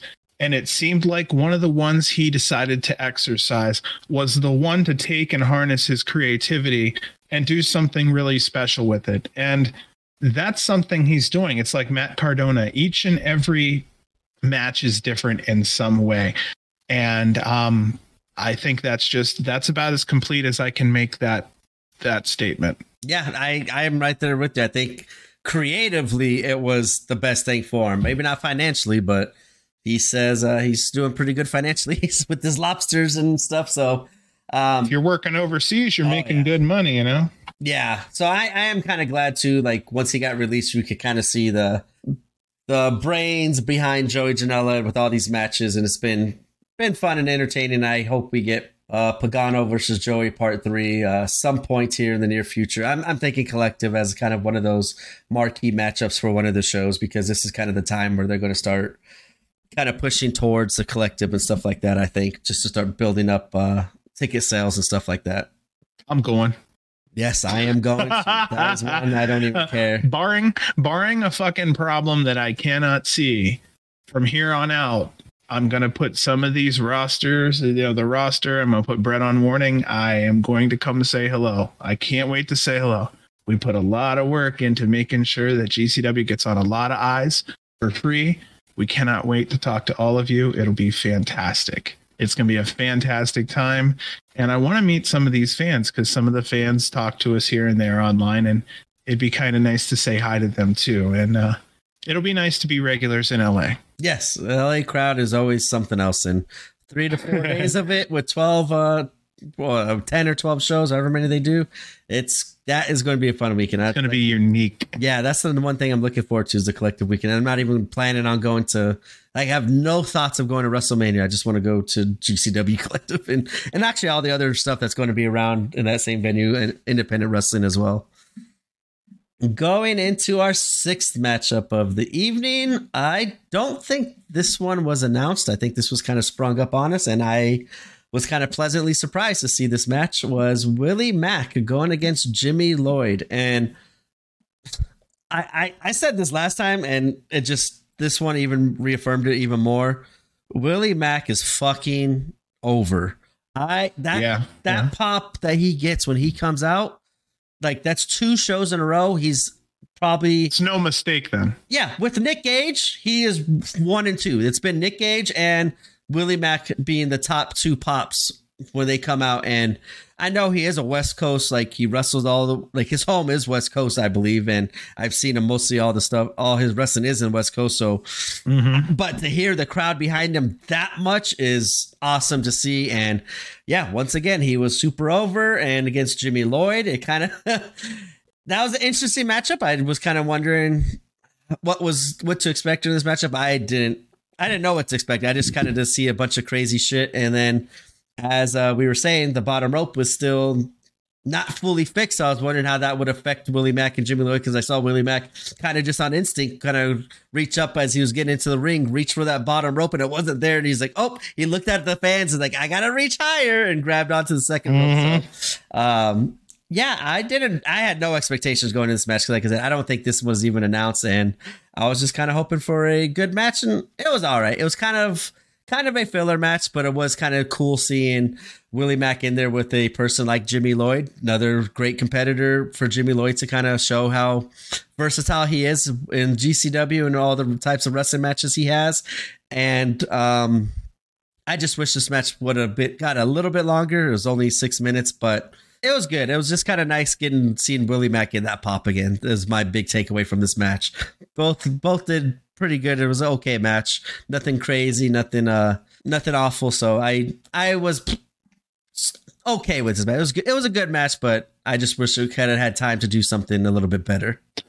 So the bottom ring rope being repaired as the match starts was just funny. They were still working on this thing. Both men start out with a quick and agile exchange, especially for their size. I wanted to write that down, because they really did come out like they were 2 young 20-year-old somethings. So it was really entertaining. Lloyd was hitting himself with a chair at one point. Mack has a tremendous kip up to a standing moonsault. It was just beautiful. And he followed that up with a Canadian destroyer into a spine buster. At one point, about halfway through this match, which is only about 3 minutes in, Mack was favoring his left shoulder, and Jimmy went for a splash, and the top turnbuckle broke. So it was funny to hear a good old hot tub guy say he blew Jimmy's back out, not in a good way. Thought that was hilarious. But Mack hits a frog splash onto Jimmy on a door. There was a couple good spots in this. They did fill up 6 minutes quite well. Again, I believe this was just, like you were saying, a throw together match. They went out there, they did something entertaining, and they left space for other matches. And I'm actually damn happy they did, because all these other matches were fantastic. Yep, I'm for it too. And they all these other matches just deserve that time because, like we said, like I think the pacing of all these matches tonight was awesome. This was the kind of the ones I was like, really 6 minutes, but it does make sense because of everything else that's happened before to this point and what was going to happen after this point as well. They needed that time to kind of leave that time available for some post-show stuff. Oh, if it's 6 more minutes on Willie Mack or it's 6 more minutes on that, you know, tag team, I'll go ahead and take that tag team first. And again, I think that was a great decision when it comes to time management. Yes, absolutely. So I gave my thoughts of in person. That's what I had. It kind of had. It was an okay match. It was fun. It did what it needed to do, fill some time. And I wish it would have gone longer just to see these two competitors go at it more. But when I got home and watched this show, I am now a Giants fan of how they're kind of doing the commentary. I love how in this match they brought in Jordan Castle and Sean, the hot tub guy. I loved how they brought them in because Sean knows West Coast wrestling in and out. His knowledge. Yeah, he does. Respect. His knowledge that he has for all these competitors on the West Coast brought so much to the commentary team. And Jordan, I think the one thing I just want Jordan to do is just show a little bit more excitement. Not that like he has improved greatly since this whole commentary stuff has kind of changed, and we kind of talked about at the beginning. It just wasn't for us. We needed the energy. We started to feel it. But this was one of those matches where Jordan's starting to get it. I just want to see a little bit more energy, but him and Sean brought so much to this match on video. Like I said, I loved them together. It was awesome. And they both brought the knowledge for West Coast fans, which is awesome for new viewers, especially those new catching up on Fight TV Plus now, for the important angles and stuff like that. And I just think Jordan's background and Sean's background clicked perfectly for West Coast style matches. And this was one with Willie Mack where I think it gave perfect justice of why Willie Mack is so over with the crowd for those of us in person. But for those of at home, they did a great job explaining why he's so popular, even though we've seen him twice on GCW. But for him to get this pop as a new wrestler, here's why, because he is a SoCal wrestling kind of legend. And this is all the cool stuff that they did. And Sean and Jordan did a great job of informing the audience of that. I'm going to jump back real quick on the commentary thing. I actually put my hands in the air. You saw me. I was really happy to hear you say it because both you and I, no lie, when KG was first gone, we were kicking and screaming because that's somebody we really did like in that position. And we did like him in that position, and we kicked and screamed till the very last. And we sit here today after we've watched, I don't know, 10 plus shows or more that have different commentary now.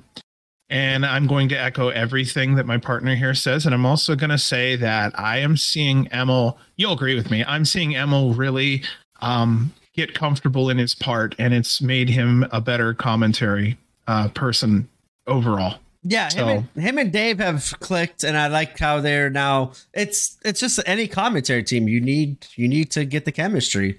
You need to give it time. And I think that's what I kind of always said I loved about the Hammerstein show was all the different commentary teams. We got all these different knowledgeable people, which was perfect for each match. And I think when you have matches like a Willie Mack against Jimmy Lloyd, like why is Willie Mack so popular? Who on earth that can we put on commentary to relay this message to the fans not in attendance who have no idea maybe who Willie Mack is, but they see him getting cheered probably the loudest of the night up until this point. And Sean, so smart on his West Coast stuff. I loved this team when they did LA Fights. This commentary team was my favorite of LA Fights because that's all West Coast talent, and they have that stuff. And like I said, at that time, that's when Jordan kind of fits more with traditional wrestling, in my opinion. That's the only thing I'm seeing lacking on the energy that he's bringing to GCW shows, but I'm seeing improvement every time, and every time he's gotten better and better. And I just think with more time with these two to gel, I think for these scramble matches or these matches that focus more on the LA kind of talent or the West Coast talent, if they bring those two in just for these matches here and there, I'm all for it because I think they add a lot more valuable information than what a Dave Prazak or maybe MLJ could provide, just because they're in the trenches watching indie wrestling from West Coast Pro and all these other promotions out here on the West Coast, where I don't know how much Dave Prazak, and I know MLJ watches a lot of wrestling, but I'm just saying they're more aware of these wrestlers and what they can provide than I think what Dave Prazak does, because Dave Prazak kind of does more of the bigger matches. And I'm all fine for having that kind of difference in commentary team, just because I like Dave Prazak calling a Nick Gage match more than I would like a Jordan Castle not calling a Nick Gage match, if that makes any sense. Like, I think just how they kind of separate the two teams, the two commentary teams, I think is a very smart way to do it. And I think they did a very good job during this match as well. The only thing I'll say to wrap it up was that it was a quick, entertaining match full of excitement. And I think for 6 minutes, it was well done. Extremely well done. Yeah. And I'm actually on the next match show, I'll kind of hit up commentary again, because this is where I think Jordan Castle does awesome background knowledge for this match of giving us the background on the person that comes out here when we cover this next match. But I just wanted to say Jordan's been like, I love these commentary teams, and I keep on wanting to see them grow and get the chemistry to get even better. For the next match of the evening is the grudge match between this asshole, Charles Mason, going against Effie. And all I was praying for was a Christmas miracle for me, a way to end the New Year's this year off and to start the new year off with a smile on my face, with Effie destroying Charles Mason. Unfortunately, I didn't get too much of it, but I did get a couple good screenshots of Effie making Charles Mason cry in pain and scream in pain. And I actually have that as one of my new wallpapers on my phone, just to see Charles Mason with the tears in his face and with the pain going throughout his body because of Effie. Yeah. Yeah. Tell me how you feel. I love it. I love it. Yes, you do. And see, for me, I really love all this. I like the storyline that's been brought here, because it at least gives me something. It's intrigue.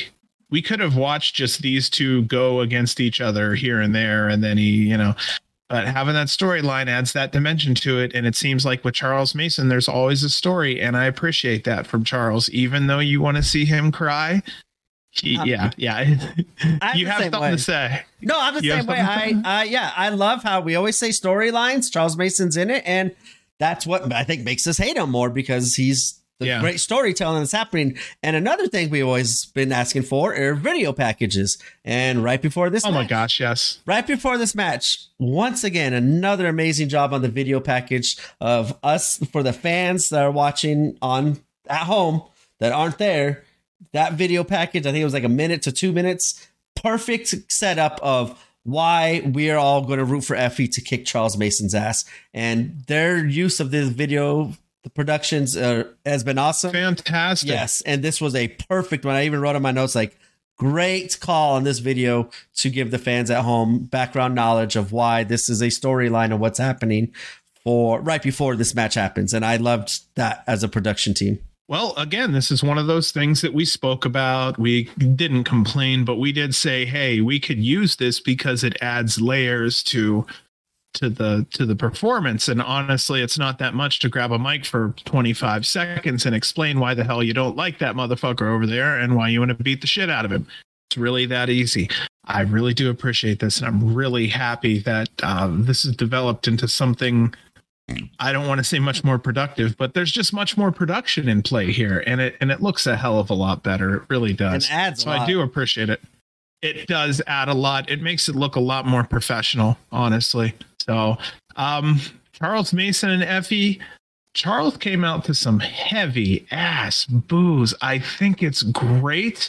We need heels like that. We need guys who the fans absolutely hate. And this was one of them for sure. When this match started, we'd pretty much realized that the bottom rope is not going to be used, or it's just not going to be there at all. And it wasn't. It got me thinking, that bottom rope, I know it's there more or less for safety, but boy, it's almost nicer for the performers if they didn't have to use that. I know it sounds weird, but yeah, I I was trying to figure all that as well. I was like, okay, yeah, they're not going to obviously put it up because it's, they think it's broken or whatever, and they're just not even going to bother. So I was wondering how that would affect the rest of the night. And other than, I think, just like normal, like just out of habit, you're, when you reach up for the bottom rope or something, like just them reaching for it out of habit.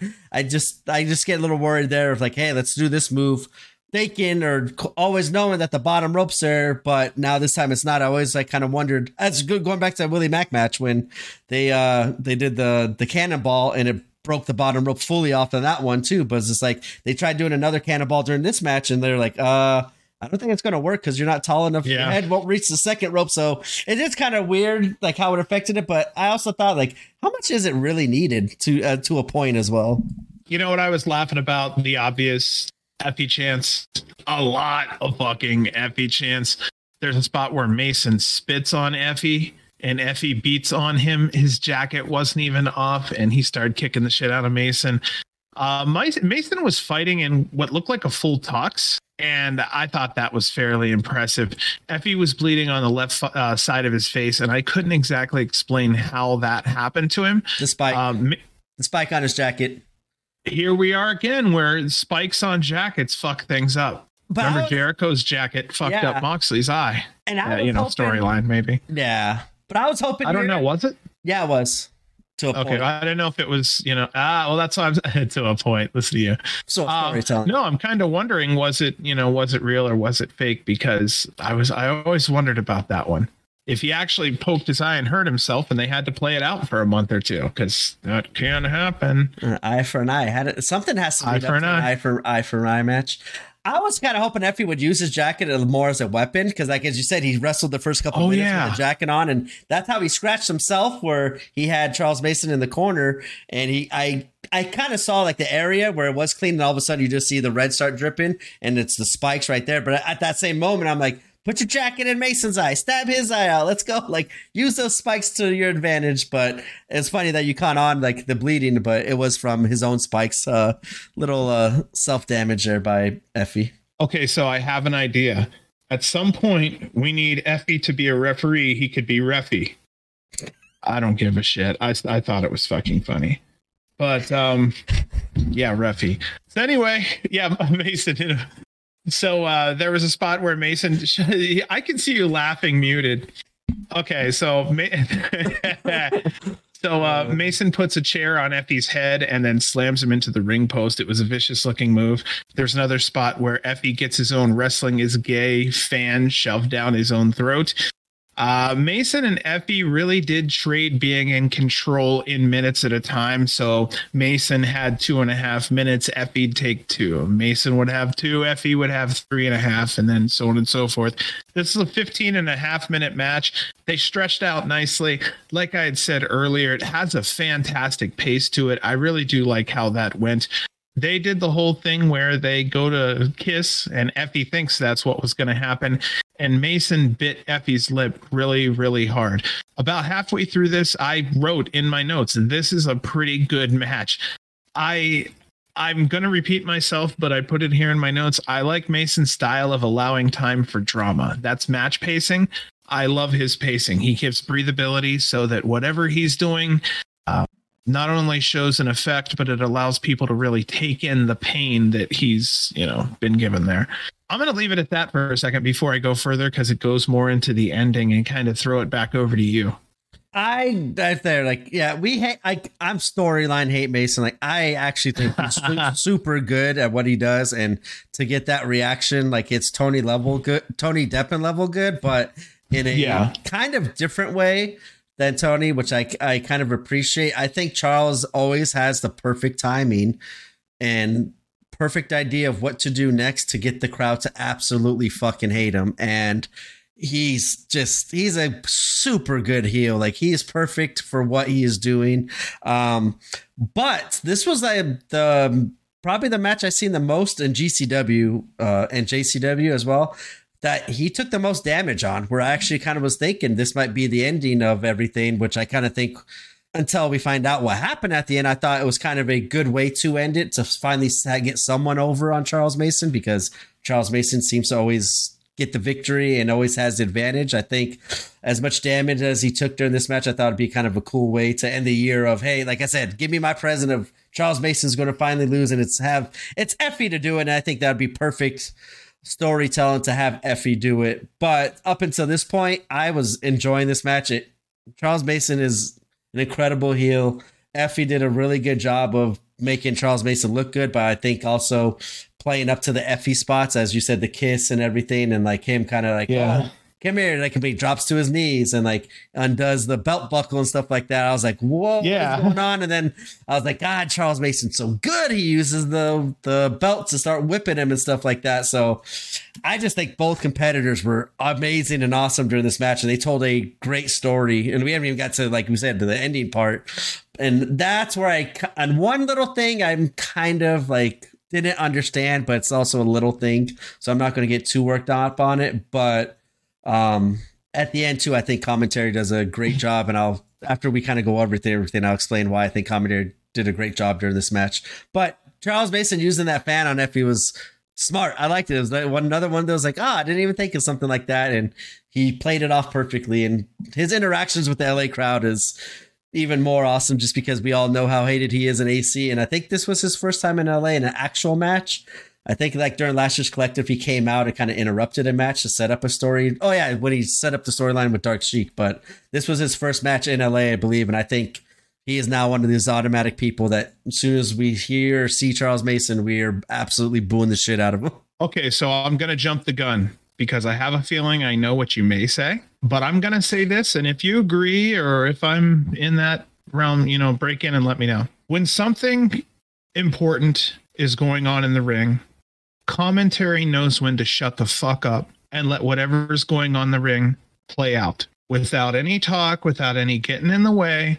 When something high emotion is going on, commentary always just shuts up. And I love it, because that lets whatever's going on in the ring breathe, and it tells a much better story. We're supposed to be paying attention, not, to that, not some guy explaining what we can see with our own eyes. So I don't know who focuses on that, but I can tell someone actively does focus on making sure they shut up when something important is going on. And I 100% appreciate it, because I think it's important. I'm right there with all the old veterans that are, have their own podcasts where they believe if somebody has something important to say, shut up and let them say it. You always have time afterwards to talk about what just happened. Don't do it during. Yeah, that's one of the places I was going with the commentary. Okay. Why I think they were pretty good of like letting it, like you just said, letting it all breathe. But we'll talk about kind of what happens, and I'll get to that part when we get there. So here's the one thing I'll kind of take this part for you, because this is the one thing I did not like at all. Once this random guy comes out again and brings the box, and I'm like, what is in this fucking box? What is going on? Like, there's got to be something big in this box, and it's specifically made for Effie or Allie Katch or something. Right. All it is that damn piano wire. Like, really? A big box for this? Like, it couldn't be in his jacket. It couldn't, like, be in his pocket. Like, Well, we don't know the end, yo. Yeah, true. We don't know the end yet. Absolutely true. He may do something and put something in that box and have that guy carry it off at some point, and then that becomes a further storyline. What happened to that guy and that box? What if he takes Effie's jacket, throws it in a box, and he runs off with it? There's a whole storyline there about his missing jacket and blah, blah, blah. Man, I've got storylines for days on shit like this. I was just disappointed it was the piano wire that we already know. It's like, wait, what were you waiting? What were you thinking of?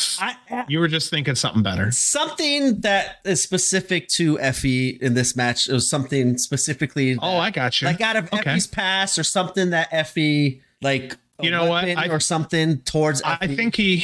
I think he blew the wad on that one when he used his fan on him, because remember he choked him with his own fan. Yeah. I'm thinking it. Maybe. I just hated the piano wire. I get you. I get it. Big old box, and it's just this little piano wire. Like, I know, right? But it is a small thing to whine about. It just the only negative thing I think during this match for me, live and even watching. Well, I already knew what was happening. Like when I go back and rewatch it, but like live, like that was the one part of this match I was like, like I felt let down just for that brief kind of second. And then, okay, you're going to use the wire, choke Effie. Is he going to like it? Is he not going to like it? Because they did play up to that part, at least, where like Charles, like, I know you like this stuff, but you're not going to like it when it's my hands doing it to you. So I get that part. I didn't understand the need for a box is what I'm trying to say. It got me hyped. We'll see.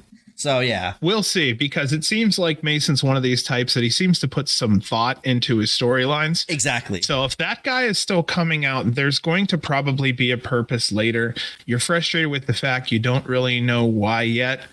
And you're also thinking there's too much for what you're saying is there was too much there, too much bang and not enough, you know, like maybe it just that's me too. Maybe I just got excited. What's in this personal box? Preference? And then boom, it's a piano wire. Like we already get the piano wire. You use it all the time. Yeah. I don't know. Personal preference, personal preference. And that's real. I was saying that earlier, man, personal preference on things. It doesn't make me right, wrong. It's just personally, that's away. What I think.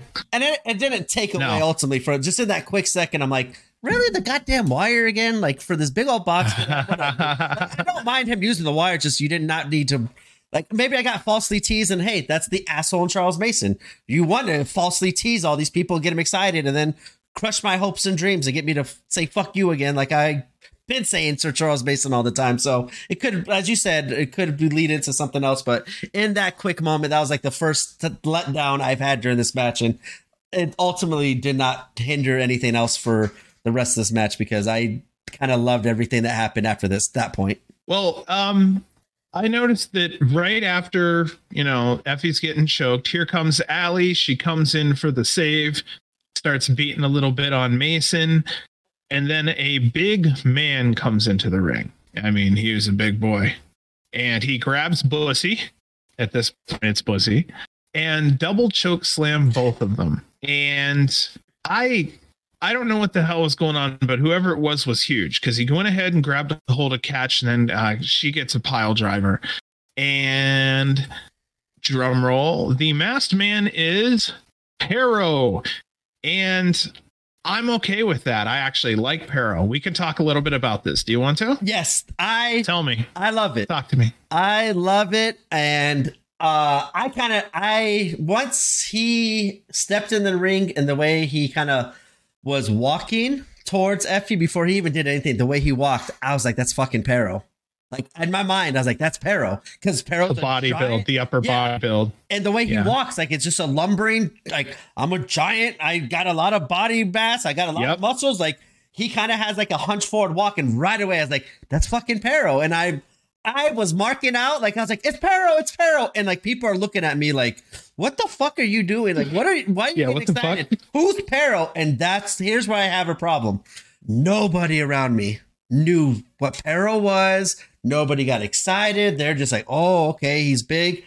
And I'm like, I know why it's Perro. It's so great that it's Perro messing with Effie and helping out Charles Mason to go against Effie. Like, I loved it because they have a great history. And I love when I got home and I watched it on Fight TV. Jordan Castle, once again, knocked it out of the park for new viewers and maybe viewers that did not understand why, who cares if it's Perro? Like me, I loved it. I understood it all. I was marking out. But for the everyone else, like around me live and did not know, like, okay, who is this guy? And now who's Perro? What is he? Okay, he's just a big guy. But not knowing the background that Perro and Effie had, Jordan and this is where his excitement got. He's like, it's Perro, it's Perro. I loved it. This is where I love Jordan. He stepped it up. This is the level I want to see Jordan Castle have, because his excitement and the background knowledge he gave on Perro and Effie's history right away for new viewers. You should understand why that spot was cool, why it happened. Everything makes sense for you. You're still in the storyline and not just on the outside of not understanding what just happened, because he gave such a great background of knowledge and bringing up that there is history there. And even when Dark Sheik came out, how there's history of Perro and Dark Sheik.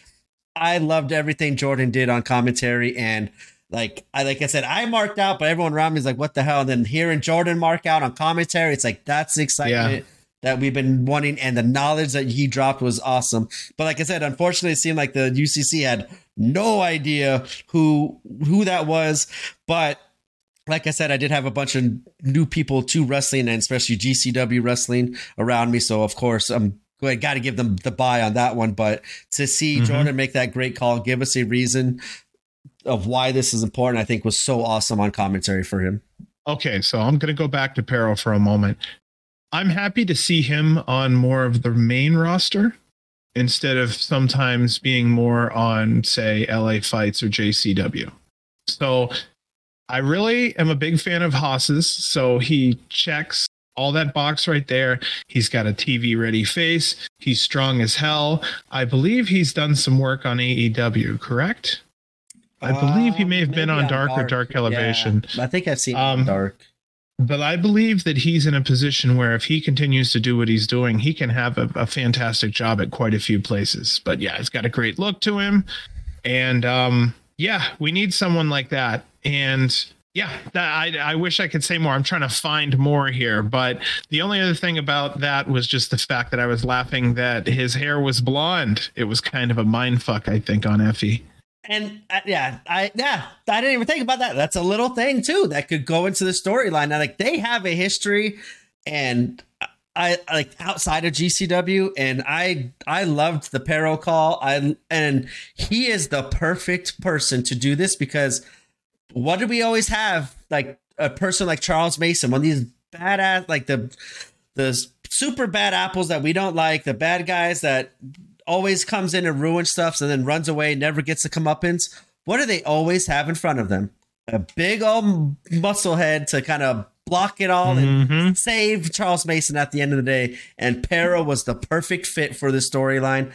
I loved how they wrapped it up into that part. And I'm glad now it's not over because now we get to see what happens with these two. And now with Dark Sheik coming out, I'm wondering if there is still someone else Charles has up his sleeve or has a contact in to kind of even the odds and even the score with Dark Sheik and Bussy going against Perro and Charles Mason. I'm now interested to see this storyline further. Like, I thought it was ending and I was fine with it, but now with how it's extending it, I'm all for it. And I'm excited to see what's in store for the future here. Huh. I wonder who a third would be. Well, I don't know. I would be interested in finding out. I would also like to see Allie turn on Effie. I think there's a big storyline there. Yeah, a big storyline. I think that's waiting to happen. Yeah, and then we find out that her and Mason are a couple. And see, that's what I originally kind of thought once Allie came out and kind of saved Effie. My first immediate thought was, "Holy shit, are we going to get the turn that me and you talked about on the last podcast?" Because that would be kind of cool, but it wouldn't make sense. But they would kind of find maybe some way to make it make sense, like they always do. But that I did have that initial thought. It's like, holy shit, Allie Katch is going to do what we just said. She's going to turn on Effie and go towards Charles Mason. And we're going to get like the big Mason and Allie Katch kiss to get everybody to start throwing shit into the ring. And that would elevate Allie, as we said, change up her character and elevate her to a higher status than what she kind of is now, where it kind of seems like she's just not going through the motions, but just kind of there with Effie during this whole thing. So it did kind of quickly catch my eye, but it still now is who knows what's going to happen with the storyline. I just wonder if they're going to bring in someone else to kind of even the odds with Dark Sheik and Team Bussy. I wonder who Charles Mason could bring in to help even Sawyer Wreck. Sawyer Wreck. Initial thought, but then I just she'd be a great heel. Go. Yeah, for sure. I think she'd be a fantastic heel and has the strength to make the part too. She can throw people around. Yeah, they kind of do some sort of explanation. Explaining and give us an explanation. I think I would be way more behind it because I do like that idea too. I just think they're with the way Sawyer Wreck's gone, they'd have to be some sort of changes that could easily be done in one or two shows. So, well, after all this shit went down, basically Dark Sheik had then run in. She had a baseball bat and decided she was going to help her fellow members of Thrissy. I thought it would have been cool to have Allie and Dark Sheik come out together to save Effie. When Allie gets ready to hit Mason, Dark Sheik decks Allie. Boom. That's another way, yeah. And then we'd have Sheik, and then we'd have... Oh, yeah, it would be a fun one. We'd have Mason, Sheik, and Perro. And see, Sheik, like, I brought it up earlier, but, like, Sheik and Mason have a history and stuff, so I love this whole storyline. It made sense. Like, that's why I'm kind of mad that, like, no one around me, like, popped like how I did. I couldn't, like, share my excitement or high-five no one. I'm just like, the only one, Perro! Perro, Perro. And they're all like, why are you chanting? Who the fuck is Perro? Why? Like, right. What are you so excited for? I'm like, okay, I'm around non-GCW fans, but it was fine. It was Perro, I think, was a great call. Well, so the other thing I'm going to talk about a little bit here, and this match had quite a bit of wrestling, but with the crowd that's at this show, do you feel that there was a concerted effort made to make sure that there was a wrestling heavy product that night because of the Lucha fans, because of the Vikingo fans? Do you feel like because the fans were showing up like that, they wanted their performers to show out that night? Because like you said, there was a lot of new people in the crowd. They had the opportunity to make a lot of new fans. I think they did. Yeah. Yeah. How were those new fans by the end of the night? Were most of them excited? Most of them okay? Did you hear anything at all from, you know? I heard quite a few, like right after the first or second match, like, holy shit, we're coming next time. We're getting front row seats. Like, this is awesome. They're fighting in the crowd. Then as the night goes, and like, especially the next match, that kind of goes all over the place too. They're like, holy shit, they're wrestling are right by us. And like, we're way back here. It's like, yeah, you guys are in for something. If you've never been to GCW, always the front row. Yeah. And you see the excitement that we felt probably at our first GCW shows. It's like, wow, I want to sit front row next time. That's how I felt after seeing the first one. Well, actually I kind of didn't feel that way because of light tubes and stuff. So I was like, maybe I'll ease into it. But as I kind of went to the more shows, like, yeah, front row's the way to go. But I did hear a lot of fans overall positive saying, I can't wait to come back. I want to go to another GCW. I want to bring my friend. I don't know if he still watches wrestling. Like, I heard a lot of positive things. Like, even that one guy that just wanted the Lucha match in, and he was still having fun and excitement. Like, I did see him like a little later on. He did kind of like fade to the back a little bit, but he was still like cheering and stuff like that. So overall, I think the fans loved it. And I think they, as you said, they booked this. They need to start booking LA kind of like how they did. Throw in the Lucha matches, throw in the death matches, throw in the fuckery, and throw in the people that you could just absolutely boo and just get in their faces with a Charles Mason, with the Cardona and stuff like that, and with Tony Deppen and stuff. I think, yeah, they booked this one perfectly for that. Maybe not knowing that they're getting all these new fans, but knowing it's going to be one of their biggest audiences of the year. Yep. Or especially at the UCC, I think they hit a home run. Like, I did not hear negative anything from anybody around me. Okay, so this is the last spot where I can say there was just a great story told. I'm not a fan of no contest endings. Not at all. By the way, our winner, it showed as Charles Mason because there was like, it was basically a no contest more than anything else. Charles Mason attacked Effie and so on and so forth. So the whole thing was thrown out. So I'll go back to what I was saying. I'm not really a fan of no contest unless it furthers an interesting story. I wouldn't also complain about a Perro surprise debut either. So things like this, I'm perfectly fine with. Surprise debuts sometimes tend to happen in the middle of matches anyway. So this was one of those few times where I was really okay with having a no contest. It's rare, but everything that was, I'm trying to think of a good word for it. You could tell it's kind of late for us, it seems, for some reason. The production was just done so damn well that I could have cared less that it was a no contest. The story was more important than the win and loss. That's it right there. The story was more important than the win and loss. I could have given a shit less who won. I wanted to see who was coming out next, who was fighting who was on whose side. It was fantastic. It was storytelling. 1,000% agree with you. You said it perfectly. I hate no contest. Like, that's what my whole thing was when Charles Mason interrupted the tag match with Bussy and Jordan and Nick Wayne. It's like, why? Like, why did we have this 15-minute great match and there's no ending? We hated it at the point, but it furthered the storyline of, okay, now I hate Charles Mason more because he just fucked this match up and he attacked one of our fan favorites. So you said it perfectly. I am not a fan favorites of no contests and draws either, unless there's a story to tell. And I loved Perro was the perfect fit for this whole story. The only thing I'm scared of is they need to further this immediately. They need to have Perro on the next show. They need to explain why Perro's with Charles, how it came to be, because the debut, I think, for in person, awful. Like, No reaction because nobody really knew who Perro was. In my area, so I could only. And that's my damn area. Sad.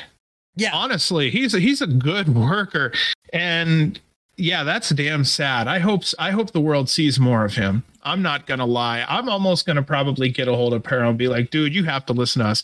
We put you over hard. I would. He's fucking good. We like him. I would let him come on here and explain why is he working with that asshole Charles Mason. I'd even let Charles Mason come on here and explain that I probably can't afford him because he's probably gonna charge me up the ass. But you know, I would love to have him just explain, give the explanation, because that's what I'm afraid of right now. Because I'm thinking of the last surprise. Debut. Even though it wasn't his debut, it kind of I announced it as his debut, but then I realized like a couple months prior he wrestled in like a random match. Yeah, so, yeah. Toa Leona. Oh yes, that debut was awesome for us, but then nothing happened after that. He hasn't been on GCW since. The crowd had no sold it because they didn't know who he was, and you dropped the ball right there. You cannot bring Toa back. You want to know how to do it? You want to know how to do this for Perro? Okay, you ready? For either of them, yeah. But well, for Perro, it was done very well. Yeah. For Toa, here's what happens, man. You run fucking da-da-dum. You know, da-da-da. For 3 weeks before the son of a bitch shows up, for 3 shows before he's supposed to show up, every show, you're running a promo on guess who's coming. Da-da-da. Just, you know, something like almost like Terminator 2, like with the drums, just... You know, and they go, guess who's coming? And then when he comes out, people are expecting this great man with this great thing. And there he is with this fantastic look. And now he has this build. He has the look to go intact. And now it's all down to storytelling and his capabilities. And we may have a very over motherfucker. All it took was somebody putting together a small video package of him and just replaying it 3 or 4 times, throwing it on the internet a couple days a week. That's it. I mean, it sounds like easy. I think they kind of missed the boat on Toa. Like, it's been so long. Like, he did the run-in as the masked person. Nothing after that. And now this was months ago. Like, I just think months have passed where that's gone. Like, even if they did that video to me right now, like, I would get it. I know Toa, whatever. And I would get excited for it. But those people, they might have forgotten he was the one who did that a couple weeks ago. But then now there's no point. Okay, he showed up against Star Boy Charlie months ago, but what has he done since then? Why? Like, I just think the timing of not using it and not explaining has ruined it. Where that's where I hope they don't do that for Perro. Like, I would be right now getting Perro on the next GCW show and fucking with Effie again. Maybe Charles Mason and him, Perro come out. Charles Mason, or they could do this at home right now. Film the video of Charles Mason explaining why he picked Perro, why Perro is the one to help him beat Effie. Why does Perro want to join Charles Mason? Why does Effie explain the history? They can do that right now with the video and put that out tomorrow. And boom, they've capitalized and they didn't let that Perro thing sit. Because I think if they wait, like how they did with Toa, it's dead in the water right away. So, like I said, I loved everything. I just hope they kind of keep this momentum going and not let it kind of fizzle away, like how I feel Toa Leona's kind of mask debut or re-debut with the mask or whatever was happening. Because I think Toa shows up tomorrow, nobody's going to give a fuck. I hate to say it, and it has nothing on him. All the excitement and hype is gone. I understood. So what I was going to say about Perro was, I'd start building him towards main eventing in the next year. I'm not going to lie. He looks like a real fucking opponent. He looks like somebody who should take on a champion. Like, I'm not going to bullshit. Nick Gage versus Perro, if Perro's at the top of his game, would be a fantastic match. And it would do nothing but make Nick Gage look better in the end. And Perro gets with the death matches too. For those of you that might not know who Perro is still, and you don't know, like, Perro does death matches. He does everything. He's a pretty good worker. He's got the size. He's got the story. Like, he's good. I wouldn't mind seeing him and Nick Gage like going into a death match against each other. Wow. Well, yeah, I didn't know we agreed so much on this one. That was kind of a surprise, but yeah, he's just one of those ones that I think he has an it factor, and we need to take advantage of it, because I really do think there are big things in the future for Perro. Or even Charles Mason using Perro to like get up for him to beat Nick Gage and stuff like that. I could kind of see that's a cool story that could be told with Charles Mason and Perro, of Charles Mason doing all the hard work and Perro doing all the hard work, and Charles Mason kind of just picking up the scraps and getting all the the bliss for it because he's paying Perro because he's so rich and stuff like that. I think he's going to be AEW bound at some point. So no, I really do think his character develops enough. He's got a good look. He has that menacing face. He knows how to do the whole, he does a really damn good job. How much better is he going to get before he moves up? Because I'm surprised he hasn't yet. So he's still a developing character, but for me to see him matured, I think he's going to mature nicely into an AEW spot for at least the next 10 years.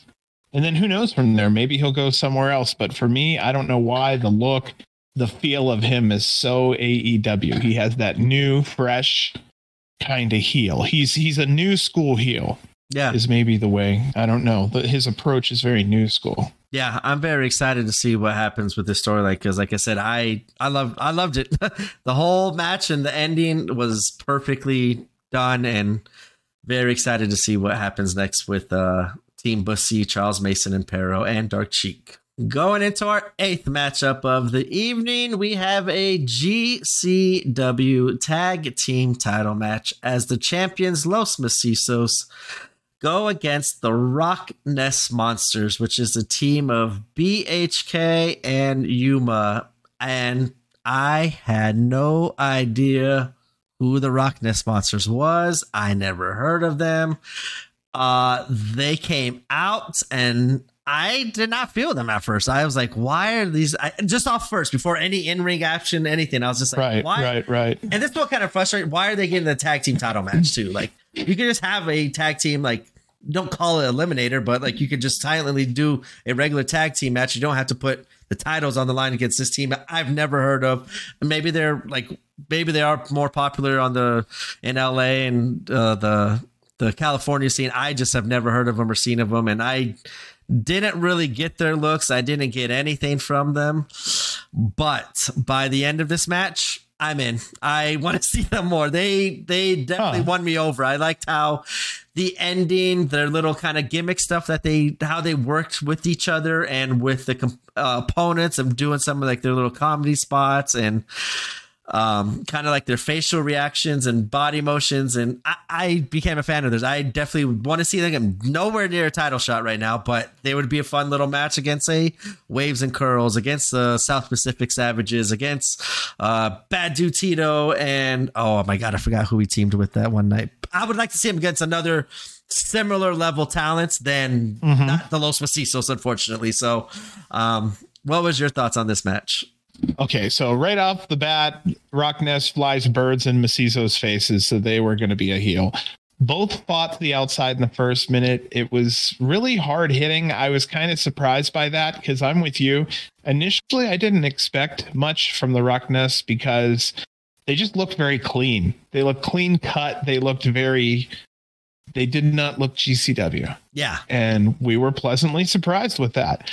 Chairs and doors were thrown in the ring by the third minute. There was a spot where Cyclope was swinging a chair into a chair that was on Yuma's face. Rocknes had worked together for years, though. I could tell you because it showed. Like they were just so fluid together. Yeah, you could tell they were two men who knew what the other, like they knew what the other was thinking, and it was obvious, man.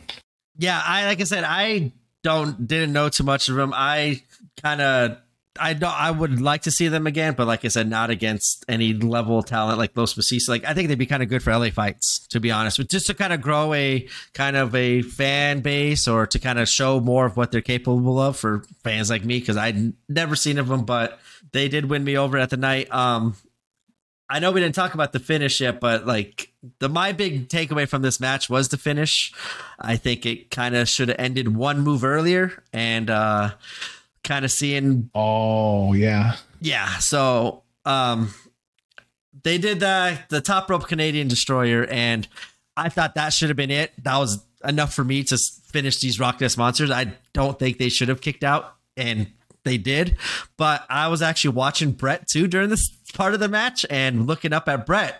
He was kind of, once he saw them kick out, I see him kind of just shake his head and kind of put his head back in the phone, still shaking his head. No, like, I think, like, I don't know what was going on in his mind, but I think he was thinking the same thing. I don't know, like, why are we extending? Like, that should be enough for the Rockness Monsters to finish. A top rope destroyer through a door. That's it. You should not let anybody kind of kick out unless it's like one of the top tier tag teams that's going for the title match. So I just wish this, it just went on one move too much, but seeing Brett's reaction, I think he had the very similar thought. Maybe he was shaking his head at something else, but I thought it was a cool looking move and enough to finish them off. But unfortunately, they decided to go on a little bit longer after that, but it's another small little critique in my opinion. No, I get it. And if we can, I mean, if you have to go to that point, that's really getting down there, which means that everything else they did was absolutely fantastic.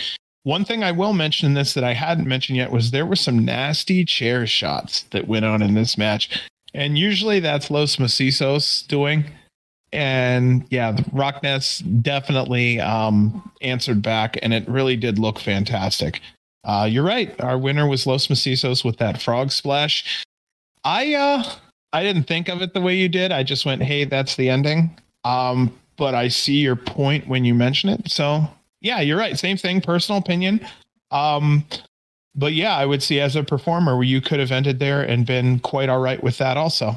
Cool. Yeah. I don't know. It just seemed like now you can't hit that move on anybody and have that as a finisher. Because like if the Rocknes Monsters kick out of it, it kind of just kills the future of that move.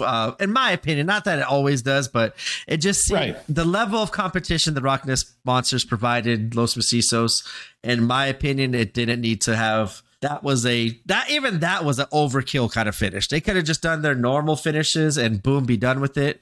But and once again, a small critique. And like I said, overall, at the end of the night, I became a fan of the Rocknes Monsters. Like, I do want to see them again. But like I said, just maybe in a little bit lower kind of setting, not in the co-main event, but in the second to last match before the main event happening. And for the GCW titles, I did not understand that. But it is what it is. And overall, decent match. I liked it. So I'm going to mention that nice opening video package. I thought that was exactly what we needed. That's what exactly we've always needed. And I think it really put an accent on this this match between these two competitors. There was a spot where Deppen tried to do a sneak attack and give Gage a spine buster. And boom, Deppen basically tried to sneak up on Gage. Because basically Deppen's been doing this thing where he tries to get the first attack in on his opponent, and Gage was ready for it. And he gave Deppen a spine buster, and that's where the bell was rang. Yeah. So I don't think we announced this match yet. That's why I was just cutting you off there. Cause, oh shit. No worries. Dude, this is the kind of day everybody enjoy this stumbling podcast. We're on the last, at least match we're real. Fuck. Yes. Right. Yeah, that's true.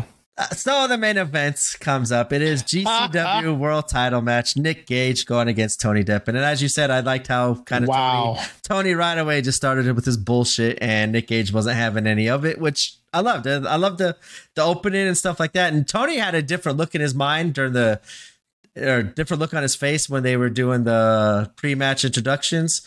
Tony, like I was thinking maybe he could sneak one out here. Just because the reason I was thinking that too is because there was no future title match for Nick Gage, like how they kind of did the last two or three matches and planning ahead. So I was wondering if maybe they didn't do that because Tony Deppen's going to be the champion, or if literally like how they should be now. Once Nick Gage is done with Tony Deppen, then we'll announce Nick Gage's next opponent. But I just had a look in Tony's eyes and the way his hair was done and everything. I was like, man, this looks like a guy that thinks he's going to win the belt tonight. And I think it'll be kind of cool because he seemed to take it way super serious than he normally does. He didn't do total asshole moves, but he did enough to kind of get the heel heat on him while seeming like, hey, this is a big night. I don't want those kind of antics to take away from what is possibly about to happen. That's what I got just watching him during the pre-match introductions. Okay, so I don't know where in the hell I went, but I guess I just skipped time there, a couple minutes ahead. Okay, so this is going to be one of those times where I'm going to go ahead and give a minute by minute rundown because there was a hell of a lot going on. And if anybody. And in our main event of the evening for GCW's America's Most Wanted, it is the GCW World Title match as the champion, the king, and the fucking god of this shit, Nick Gage, goes against our lovable asshole, Tony Deppen. And just off the entrances alone, Tony was, of course, super hated as he is everywhere else. But I think with his fresh cut, the look on his face, to me, he had a look of, I'm going to win this thing tonight. And I don't want to throw people's hats. I don't want to do anything too crazy. Even though he did throw a hat, you could kind of see he kind of immediately looked like he regretted it a little bit because the fans were all over him. And I don't think he wanted his pre-match antics to kind of interfere with possibly the realization at the end of the match of him winning the GCW world title. So I just noticed a different look in Tony, which really made me think that this was the night Tony Deppen could win. And yeah, this was a fun match. They both did exactly what they wanted to. Nick Gage got violent. Tony Deppen tried to prevent the violence as much as he could. But ultimately, in the end, Nick Gage does take control of the match and has the pacing of the match the way that Nick Gage wants it to be.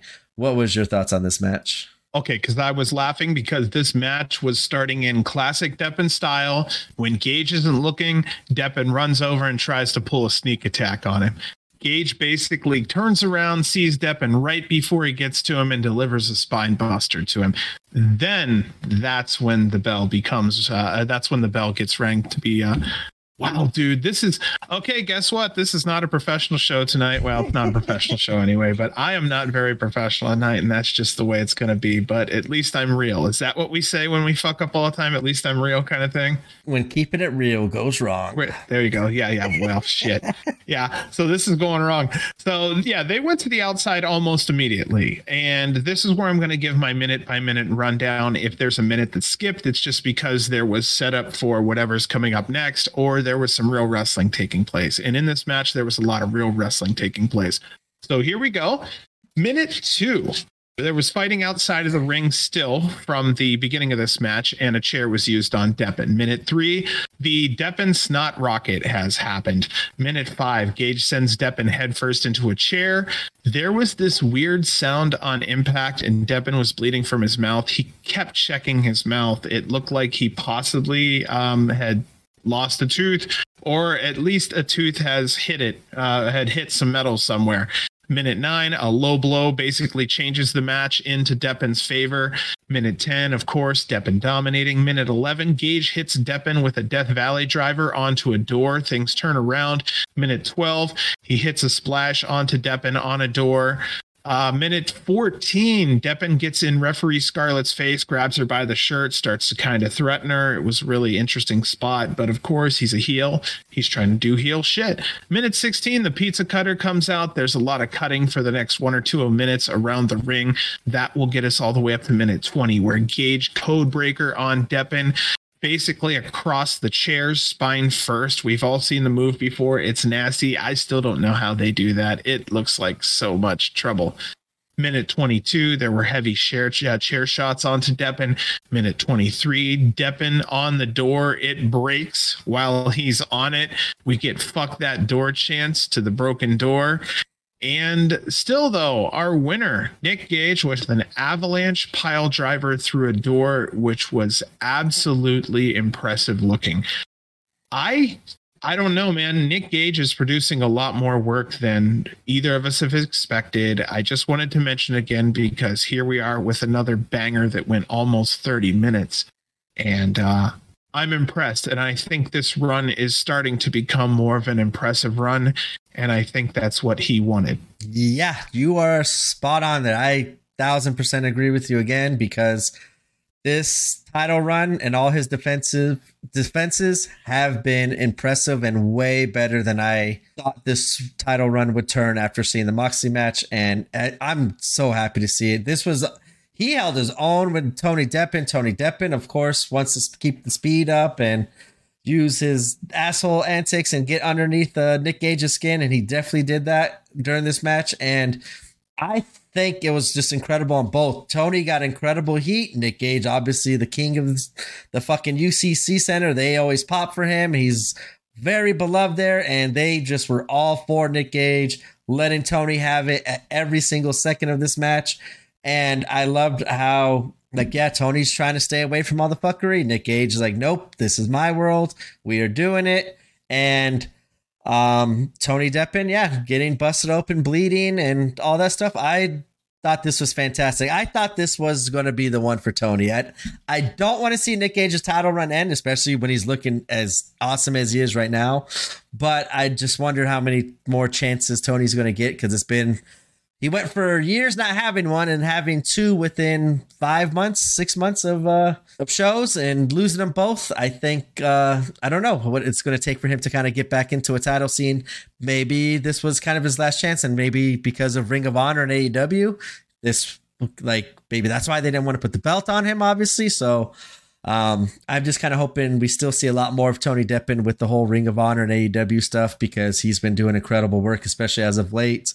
But I love this whole championship match, as you kind of have in your notes. So it says the championship pace. Like, yeah, this had a big fight feel, and everybody played their parts perfectly. I loved having Scarlett Donovan too as a referee, because that's just a perfect foil for Tony to mess with and get easy cheap heat as well, using her as a kind of a way to distract from what's happening in the ring. And I loved it. This was great.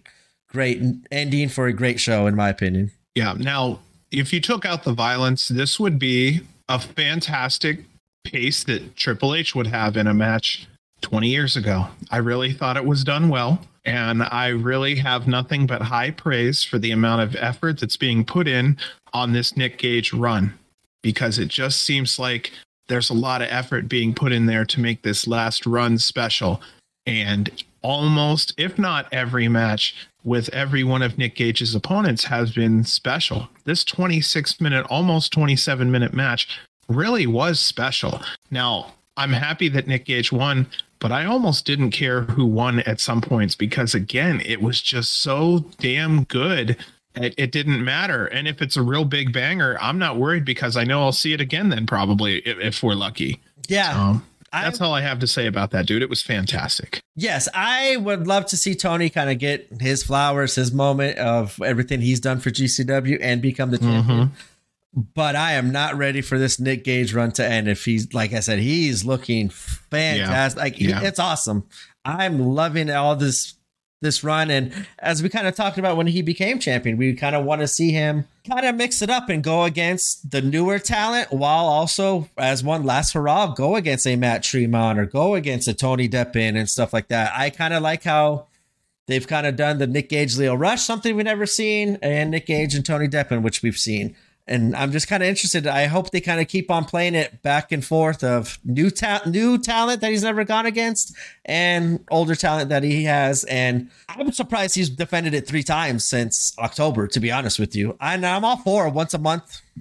Once a month you defend it. I'm all for it. It's fine. At least. And even when he's not defending it at these shows, he's still showing up and cutting the promos and showing off the championship. So that belt is always at these shows, and you just never know what that belt's around, what could happen with it. And with this New Year's show coming up, that could also be why they didn't really announce a future opponent for Nick Gage after Tony Deppen, because on New Year's, we have that do or die rumble to decide who the next contender is for, I'm guessing, the world title. I can't remember if it was for the world title or for any title they wanted to, but I'm interested to see now with this rumble, who comes out of it and who is Nick Gage's next opponent, because going into 2023, the way they're ending 2022, we're getting everything we asked for. We want storylines, and with the Tony Depp and Nick Gage match and story kind of being done, Nick Gage is waiting for the next opponent. I'm very interested to see who they decide is going to be the next challenger for the belt, and to see what happens, because Nick Gage is on top of his game,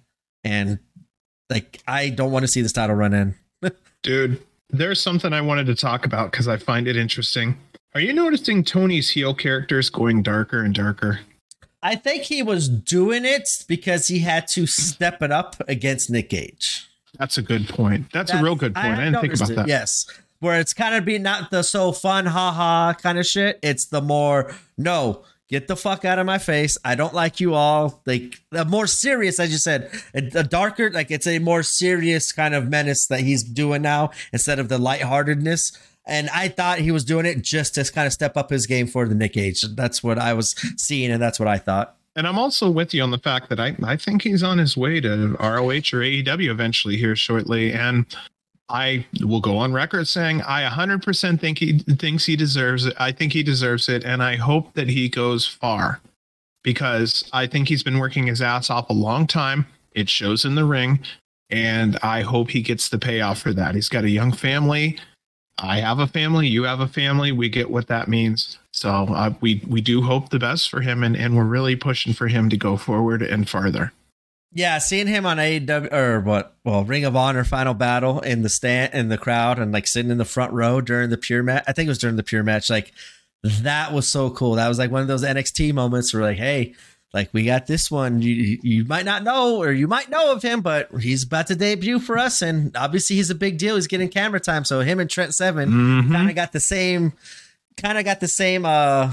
thing, the same camera angles shot and stuff like that during the match. So I think him being kind of even compared to Trent Seven, who he's been on AEW twice, I think that's so positive and so good for Tony. And I think that means they might be doing something with him in the Ring of Honor Pure division, which I'm glad that he's not just going to be there and kind of be the gatekeeper and help get all these new talent over. It sounds like maybe he will be pushing Wheeler Yuta or Daniel Garcia for the Pure title. And I would love to see it, because Tony Deppen could hold his own with either one of those two and put on an incredible fucking match. And I just would want to see Tony be in storylines as well in Ring of Honor, instead of, like I said, being the opening match, the gatekeeper, and putting other people over. It means that they're going to use him seriously and treat him as a talent, and a like incredible talent that he is, and they respect him like how we do. So I think that's so awesome, and it's so cool for him to get that kind of on-screen time for Ring of Honor. And that will lead us into the dark match of the evening. I loved how you called it the dark match too, because someone else on Twitter called, like, when I was like, not time for Vikingos, like, enjoy the dark match, because it wasn't televised. Yeah. So I'll just kind of give a quick one. I didn't really take notes. I did take video, but then because I was in California and I don't know my directions, I needed to save some battery time to get to the hotel. So I recorded a good chunk of this match, and it was good. I don't think it was a great match, unfortunately. And I don't know the reason that they made it so short too, but Hijo del Vikingo goes against Blake Christian. As I said, this was not on Fight TV. This was just for fans in attendance only. And this was kind of the big reason my wife bought me tickets I've been begging for Vikingo for 2 years. Ever since I started GCW, real fast, I found out about Vikingo pretty much at the same time.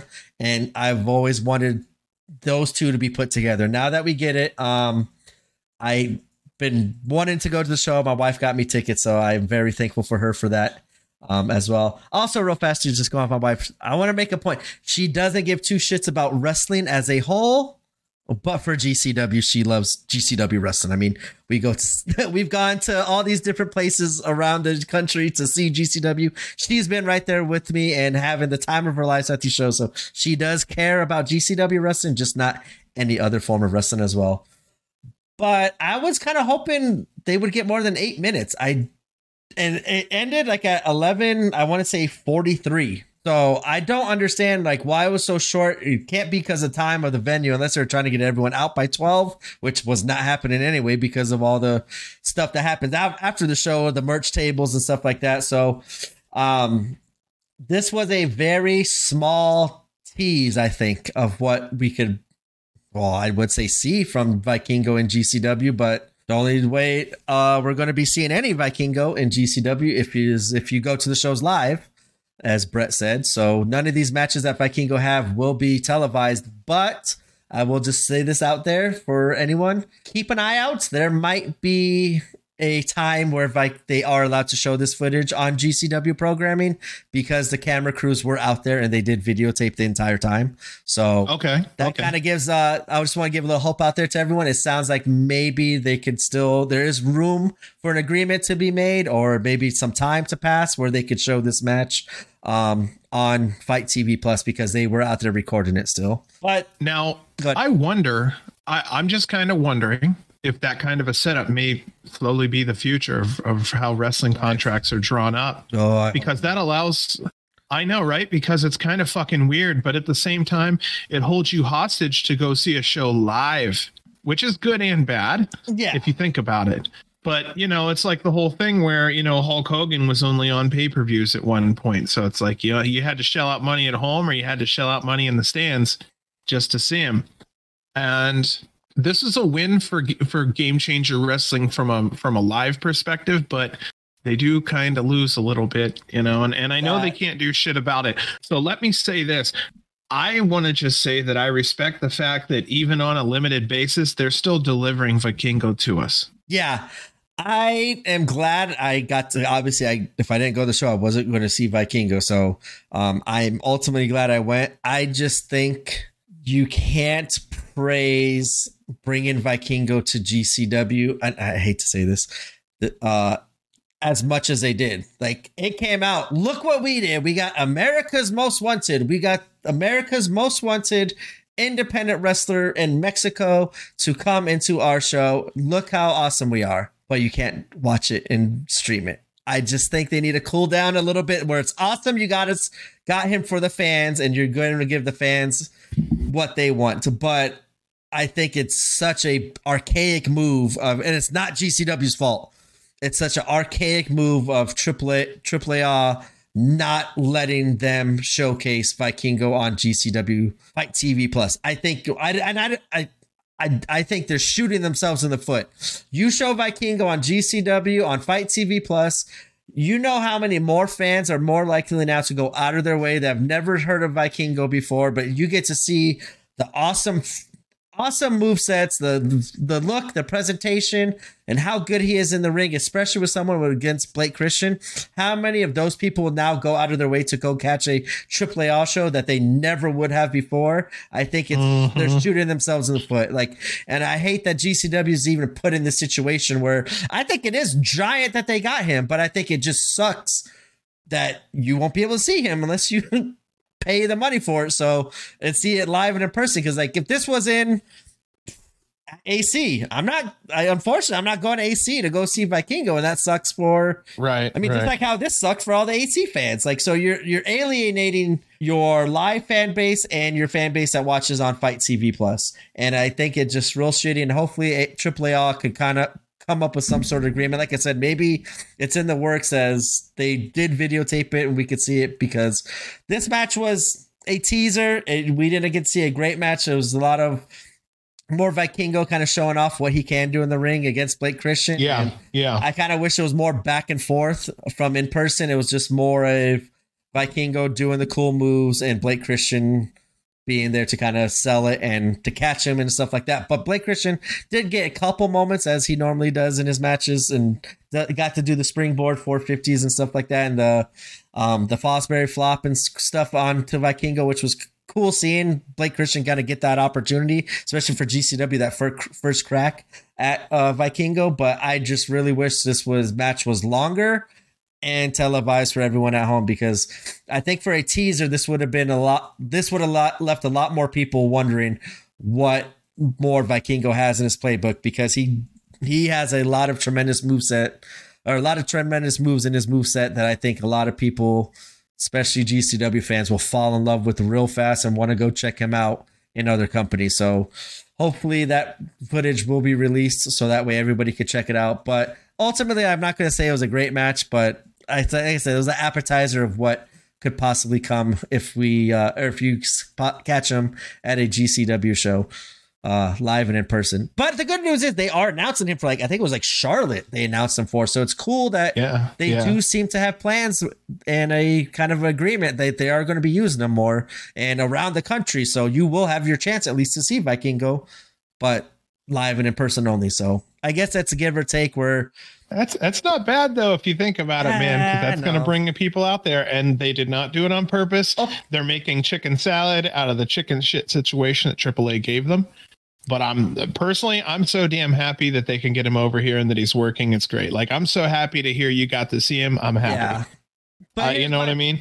And the match to me was short, but it was good for what they did. I see the potential, and I'm really surprised, but I'm almost not surprised that they picked Blake as the opponent. But I think that's because it was more of a dark match. And I think I feel kind of bad for Blake. I wish this was given 15, 20 minutes to kind of see how great both of them are. 15 would have been great. because just to see how great Blake is as well. So I think this was, he's a great wrestler and he goes with anybody, Blake does. And I think that was a smart move to put him against Vikingo and still make him look really good, because Blake is that good to make other people look good. Just kind of going back though, like okay, let's say someone in Charlotte. If I don't know Vikingo, what is going to make me want to go out of my way to go get a ticket to GCW show to watch a Vikingo match? You're not. I would just consider it bonus. I would consider it bonus. I think the only real expense is really on GCW. They're taking the chance, and it's sold out UCC.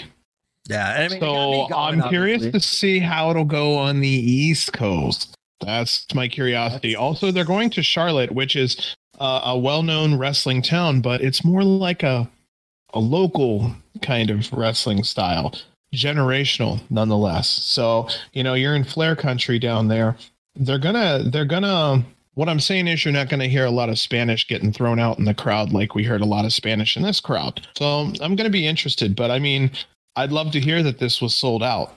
I wonder how Vikingo will travel fan wise on the East Coast. And that's what I was gonna say. I hope they kind of work at least an agreement to make a video package to show, like, hey, if you're not going to Charlotte, here's Vikingo. Here's, if you don't know who he is, a little video package that they could promote on GCW to get them new fans to go to the show, to go see Vikingo. Like, I hope they come in some sort of agreement like that, because their hands are probably tied on that too. Because if you think about it, they're showing video. Yeah, true. So that's why I'm saying, yeah, and it's only on AAA's end, because I really do respect the fact that GCW is really trying to get him over here and work their ass off for what little they're allowed to really show him. Yeah, and for AAA to go, oh well, we don't want American eyes on our one of our better products. That is real bullshit. You mean to tell me they couldn't have won over a small chunk of the southern United States by letting someone like me, who has money, time, and eyeballs to watch wrestling? I'd have loved to have seen what he's capable of. I've actually bought a couple AAA shows. So, I mean, for me, yeah, I really would have appreciated it. I think they did the best they could. And look, I'll take CM Punk on one leg if I have to with some of these performers, so in all means necessary for me. That's where I'm at on this situation. So if they put the effort into it, I 100% appreciate it. They put a lot of money into getting him here, and now they're not able to broadcast him on TV, which I feel for GCW. That's rough, man. Yeah, like I said, I remember being in their Twitter spaces when they were having them way more often. I wish they would kind of still do that, because I loved being in there. Just, they wouldn't even talk about wrestling. They'd be talking about like other shit, like wrestling conspiracy. It was just cool. Like, come back. I loved the Twitter space. I was like, oh, there's Twitter space. I didn't care what time of night it was. I stayed up and listened to it all. But I remember being in those spaces and signing up for Patreon and like, hey, the mailbag. When's Vikingo coming? It's like, dude, we want him. But the issues. I'm like, okay. And then you finally get him, and then to be handcuffed like that, it just sucks. Like, I feel so bad for Brett, because like I said, as you said too, he put so much effort into this. So much effort into getting him. I mean, they did an angle at Triple Mania. They did a whole angle backstage of that stuff. Mm-hmm. So like, they obviously have some trust there. Brett's done so good for like Commander and some of these other lucha talent that didn't have any name value until they showed up to GCW. And then look what GCW did for those competitors. And now when those competitors go back to AAA or whatever their home promotion or home country is and work shows there, they're at a whole nother level. Their popularity is at another level, which brings more views and stuff. Like, I just feel like GCW and Brett could do so much for Vikingo and AAA, where I just wish that he was able to do what he wanted to. Because I know he probably had some crazy plans. Yeah.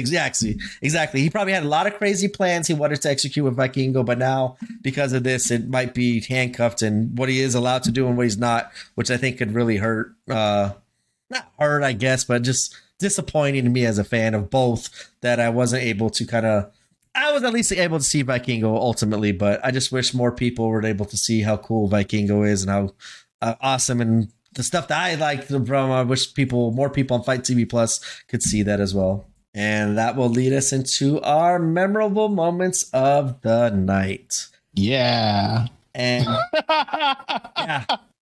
Yeah, let's do something memorable here. We scratched and clawed our way to the end here.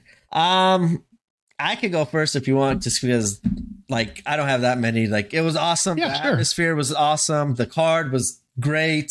I love the action. I love how they gave us lucha. They gave us WWE style. It was Cardona. We got the women's triple threat match, which was way better than I expected it would end up. We got to see Tony Deppen and Nick Gage. We got to see a 40-foot, 300-pound snake, however big the snake was. This was a very memorable show. And like I said, great way to end the year off, I think, heading into New Year's. And just, if anything, go check out the six-man Lucha Trios match. You will not be disappointed, especially if you're a Lucha fan. Because Gringo Loco, Los Vipers, Arez, ASF, Commander, they put on the performance of the night for me, and I think if you are a GCW or any sort of wrestling fan, you would be happy to check that match out. Okay, so I have a feeling that I'm going to echo you on a lot of things because, well, those things stuck out more. This was a fantastic GCW style opener. That six-man scramble was fantastic. It was full of young talent, a lot of promising talent, and they were out there doing what they do best. The six-man tag team, Gringo Loco and Los Vipers versus Arez, ASF, and Commander. Fantastic match. I wrote it here because I do think this very well may be the tag team match of the year, or damn close to it. It's up there. Same thing, Janela with a large snake. That was interesting. And we've heard stories. It's nice to see it now. Charles Mason and his mind games. I'm a big fan. I love it. I think it is. See, that joke's finally hit you now. Don't worry. I'll be going out there in February. There'll be two large snakes. Fantastic main event is what I also want to mention, because it really was a hell of a lot better. Then I keep saying this because my bar on Gage is I can't come. Fuck. Okay, stop laughing, and then I'll stop laughing. See, he's muted. He has a chance to just chuckle away while I'm over here trying to do some real work. No, it was really a fantastic main event. I think Nick Gage is really delivering a hell of a lot more than we had expected him to deliver, and I think that's fantastic. I think a lot of that's reflected of the hard work he's been putting in outside the ring, and God bless him for doing all of that and making his dreams still come true in the twilight of his career. So that's what I have to say. Those are my memorable moments. And you say twilight, I don't see any. That light looks like it's far away right now, where he could go. If he stays away from death matches, he may have 2 or 3 years left on him. Yeah, no lie. I think for me the story of the year is how well he's came back and is showing the same Nick fucking Gage, the king, the god of this shit that we all fell in love with, and when he won, I was thinking at least once a month, and he won it in October. It's been 3 title defenses, I think. Leo Rush, Cole Radrick, and Tony Deppen in 3 months. Deppen, so I'm all for it. He shows up at every single show still, cuts the little promo, sets up a future match. Boom, bang, done. Everybody's happy. Yep. We got our Nick Gage. He's healthy. He can sit there and take time off before we get ready for the next match while promoting the opponent and stuff like that. Like, yeah, I'm all for the story of the year being Nick Gage and GCW, because I'm glad I'm seeing this version of Nick Gage that I was scared we wouldn't be seeing after the last couple matches. All right, so that will be it for episode 38, GCW America's Most Wanted. So we will hammer out details here of episode 39, and maybe we could see what happens if we could get it out before Christmas or shortly after Christmas. Mm-hmm. Episode 39, we'll have to call. Dude, I'm ready. If no one wants to sleep at my house, we'd be drafting right fucking now. Like, I'm so excited to see who I get on my roster. I kind of started feeling like that way too before we started recording, putting my lineup together here. I'm like, oh my God, if this asshole gets this guy, I'm going to be mad. Mm-hmm. So yeah, episode 39 will be our draft. We'll be drafting some PCW rosters and just talking about it, having fun with it. It'll be no review on that night. And then our episode 40 will be right before New Year's is what I'm kind of hoping for and guessing. So that way we can maybe put together our drafted rosters for GCW. We're going to create our own little GCW super show with our rosters that we created, kind of talk about and everything. And then we will also preview the New Year's weekend that GCW has on New Year's Eve and New Year's Day. And that will close us out for 40 episodes this year and 6 months of 6 months. Boom. So, no, fucking boom. Yeah, 5 months of work, it seems like. But that's what we kind of have in place, and that's the plan for the before the end of the year. So keep an eye on our socials at John J. Wolfe on Twitter and myself at GCW Plant Podcast for maybe possible times and when we start nailing down the dates of when we're going to record it and post this, because yeah, we're looking forward to these fun non-review episodes. They'll be a little different, and we would like feedback to see if you would like that. And we're thinking of stuff to do in between of shows of weeks that GCW hasn't had a show. It's kind of like little filler shows. We're thinking of doing like this draft, our dream matches and shows, and then we'll go back and review a past show that we thought was very interesting. And we got a bunch of stuff coming up in the works in 2023 as well. Okay, so for anybody who's listening this deep in, basically what's going on here, I'll give you kind of a sneak preview of what's going on. In this next coming year, we're going to be doing a lot of investing in audio and making sure that we get our podcast up to a more listenable level and in more of a place where we can give you a better quality product. So look forward to that. Look forward also that, we will be putting some extra shows in there so that they're is content for fans like you who may want to listen to strictly the shows. Maybe you want to listen to just the reviews. Some people may want to hear us dicking off, having a good time doing our draft. Who knows? But in the pipeline, in my world, I'd like to eventually see us get to a point to where we're doing some of these past shows, because they are available on Fight TV for everyone who does have that $4.99 a month, which means if somebody may want to, we may be able to sit down and watch one and do a watch along, and anybody who wants to can do it along with us, or they could just catch the recording on it. But those things are there. And again, if anybody's this deep into listening still, I'm going to probably mention this on the beginning of one of our next official podcasts, like the next show that we have. But we've been getting a fuck ton of support from Now GCW and a lot of their sister, brother companies and performers. And we're really thankful for it. And I don't have anything prepared to say or anything like that, but we're starting to slowly be recognized. And it's a lot of hard work that we do, and it's appreciated. So I just wanted to kind of stick this on the end for anyone who does really listen, that number one, we do appreciate it. Number two, people are listening, and we do know this. We are now being listened to on every continent but Antarctica at this point. So we are worldwide, and people do share our love of GCW. Again, we're just fans. You hear how imperfect I can be. That's okay. Nobody is perfect. You hear all the rambling that I do, and definitely not perfect as well. It happens. So we do this for fun. Yeah, he pees himself every now and then. If we get to, we have to calm him down every now and then. I didn't know about that bottle, sorry. The jug. Yeah. So he fills up these jugs and he sends them to Piss Guy, and that's what he's drinking. So I just wanted to let you know. Yeah, he's drinking podcast piss. So.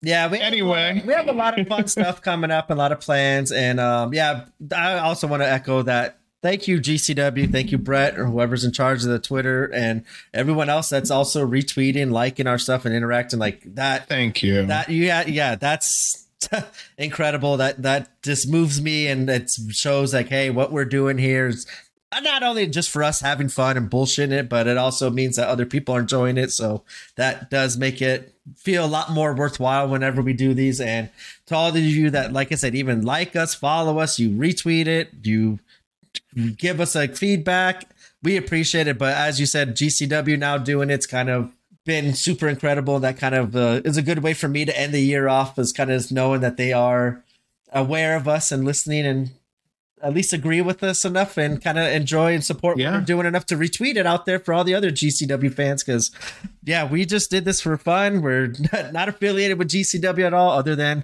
just not yet. It would be nice. Would be cool, Give us love, dude. Well, we're still learning though. We have a lot to learn. We have a lot to learn. We have a lot of love. And like I said, we're just getting audio things up. We're going to eventually get video things up. So there's a lot coming ahead. It's just a matter of getting it all done. And for less than a year to have this much going on is fantastic. And like I said, as soon as I get a chance, I'm going to say hi to some of these talents that we've been fortunate enough to meet, and hopefully just say hi to Brett and maybe just get a howdy, hello, and a thank you. And maybe we can give a howdy, hello, and a thank you back to him, because we've benefited so much from his product. Yeah. Thank you. And all those numbers that I send you of all the listeners, it's been crazy ride. It just seems like, oh, we hit this many, and holy shit, we hit this many. And then what the hell? In 1 week, we just did a whole month of stuff and we didn't even release anything. So it's just been incredible seeing the support, and it is very much appreciated. I'm going to throw a new goal out there, though. I'm going to put you guys out to the challenge here. Here's my new goal. Well, my new goal is just to get to 100 listens when I first started. Now we're at 1,800 listens, with 300 of those coming in the last few days. So that's kind of incredible to see. So our new challenge is for the year 2023. I would like to get 2,023 listens to end the year off right and start us off correctly in going into 2023. We're 220 away at the moment, which is that's very doable. Yeah, especially with especially the support that the listeners out there have been giving us lately with the listens and everything. Retweet it out when you see it. Spread the word, just like how we are. Try to get a lot more people on this GCW bandwagon, because going into 2023 with everything that they've done to close off this year, I am ecstatic to see what's in store for 2023 and where GCW goes from here, because it just seems like every show, once again, they're hitting it out of the park. And I'm glad that, as you said, they're providing us with this entertainment and letting us kind of enjoy it as they are providing it. And it's incredible out there. So please spread the word of our podcast, spread the word for GCW. Keep on showing the love, and let's try to get this goal before 2023. On behalf of myself and one Mr. Like, you didn't even go heel tonight. I can't even say heel tonight. No heel, man. Honestly, like I said, I think what it is I'm just really, besides being a little tired, I just feel really upbeat, and I don't have much negative to say. I think the LA show was good. And I see your points on some things that, need to be changed or you'd like to see different. Very minor stuff. Yeah. And that's the great part. It's very minor stuff. Mm-hmm. If at that, I was used to, I'm sitting here going, well, if they don't have her acknowledge the crowd enough, that's really fucking minute. Yeah. So I don't really have any complaints. I got to see Perro come out. You got to see Vikingo, which was a couple year goal. Yes. So I'm so happy you got to do that. Thank you. Yes. Big thank you to my wife out there as well. And my son for letting me go to GCW shows. Oh, yeah. I forgot I had all this written out. What did I say? Real fast before I let out, I just want to say big thank you to, obviously, this was my ninth show of the year. Great fucking year. So many experiences, all because of GCW, the roster, Brett, everything. Obviously, big thank you to my wife and my son for going with me to these shows, letting me go experience GCW. Just this year alone, 9 shows. We've been to St. Louis, been to LA, been to New York, and we've never been to any of these shows. So just to go out there and to experience that for GCW, all because of GCW wrestling and everything, it's just been awesome. And one big thank you to Brett, GCW in the locker room, providing the best wrestling entertainment experiences there are, and for letting us be little plants to go out there and show their support at all these shows. So thank you to everyone out there. Big thank you as well, John, for stepping up and joining this podcast, because obviously without me or without you, there would be no me out here getting all this stuff. Dude. And You have been still a crazy story how all that worked. You stumbled right and I stumbled right. That's all I can really say about it. As we sat 5 years away from each other, tweeting each other probably at that GCW show of, hey, I want to start a GCW podcast. Anyone else out there? And you 5 seats away from me. Oh, yeah, let's do it. And we had no idea. So no idea. And then we're only minutes away from each other, which, again, you could have been across the country somewhere. Yep. And I still agreed. And then we're like, oh, wait a minute, I'm going to go to this show. Well, I'm only this far. Wait a minute now. What exit are you off of? And and we're even off of the same exit. Yeah. So it's like, Jesus. Okay. But a lot of gratitude. I maybe should think about probably at the last show, I'm going to make sure at the very beginning of it, I'll say something so that, it's one of the first things out, because it is probably going to be the most important thing I say, that whole time, is just giving thanks. Yeah, I just wanted to give it now because it's still in the same notes that I wrote for the show. So if I delete it all, I'll forget it and never give out those thank yous and some GCW, my family and everything, and to you as well. So just wanted to get that out there now before I forgot.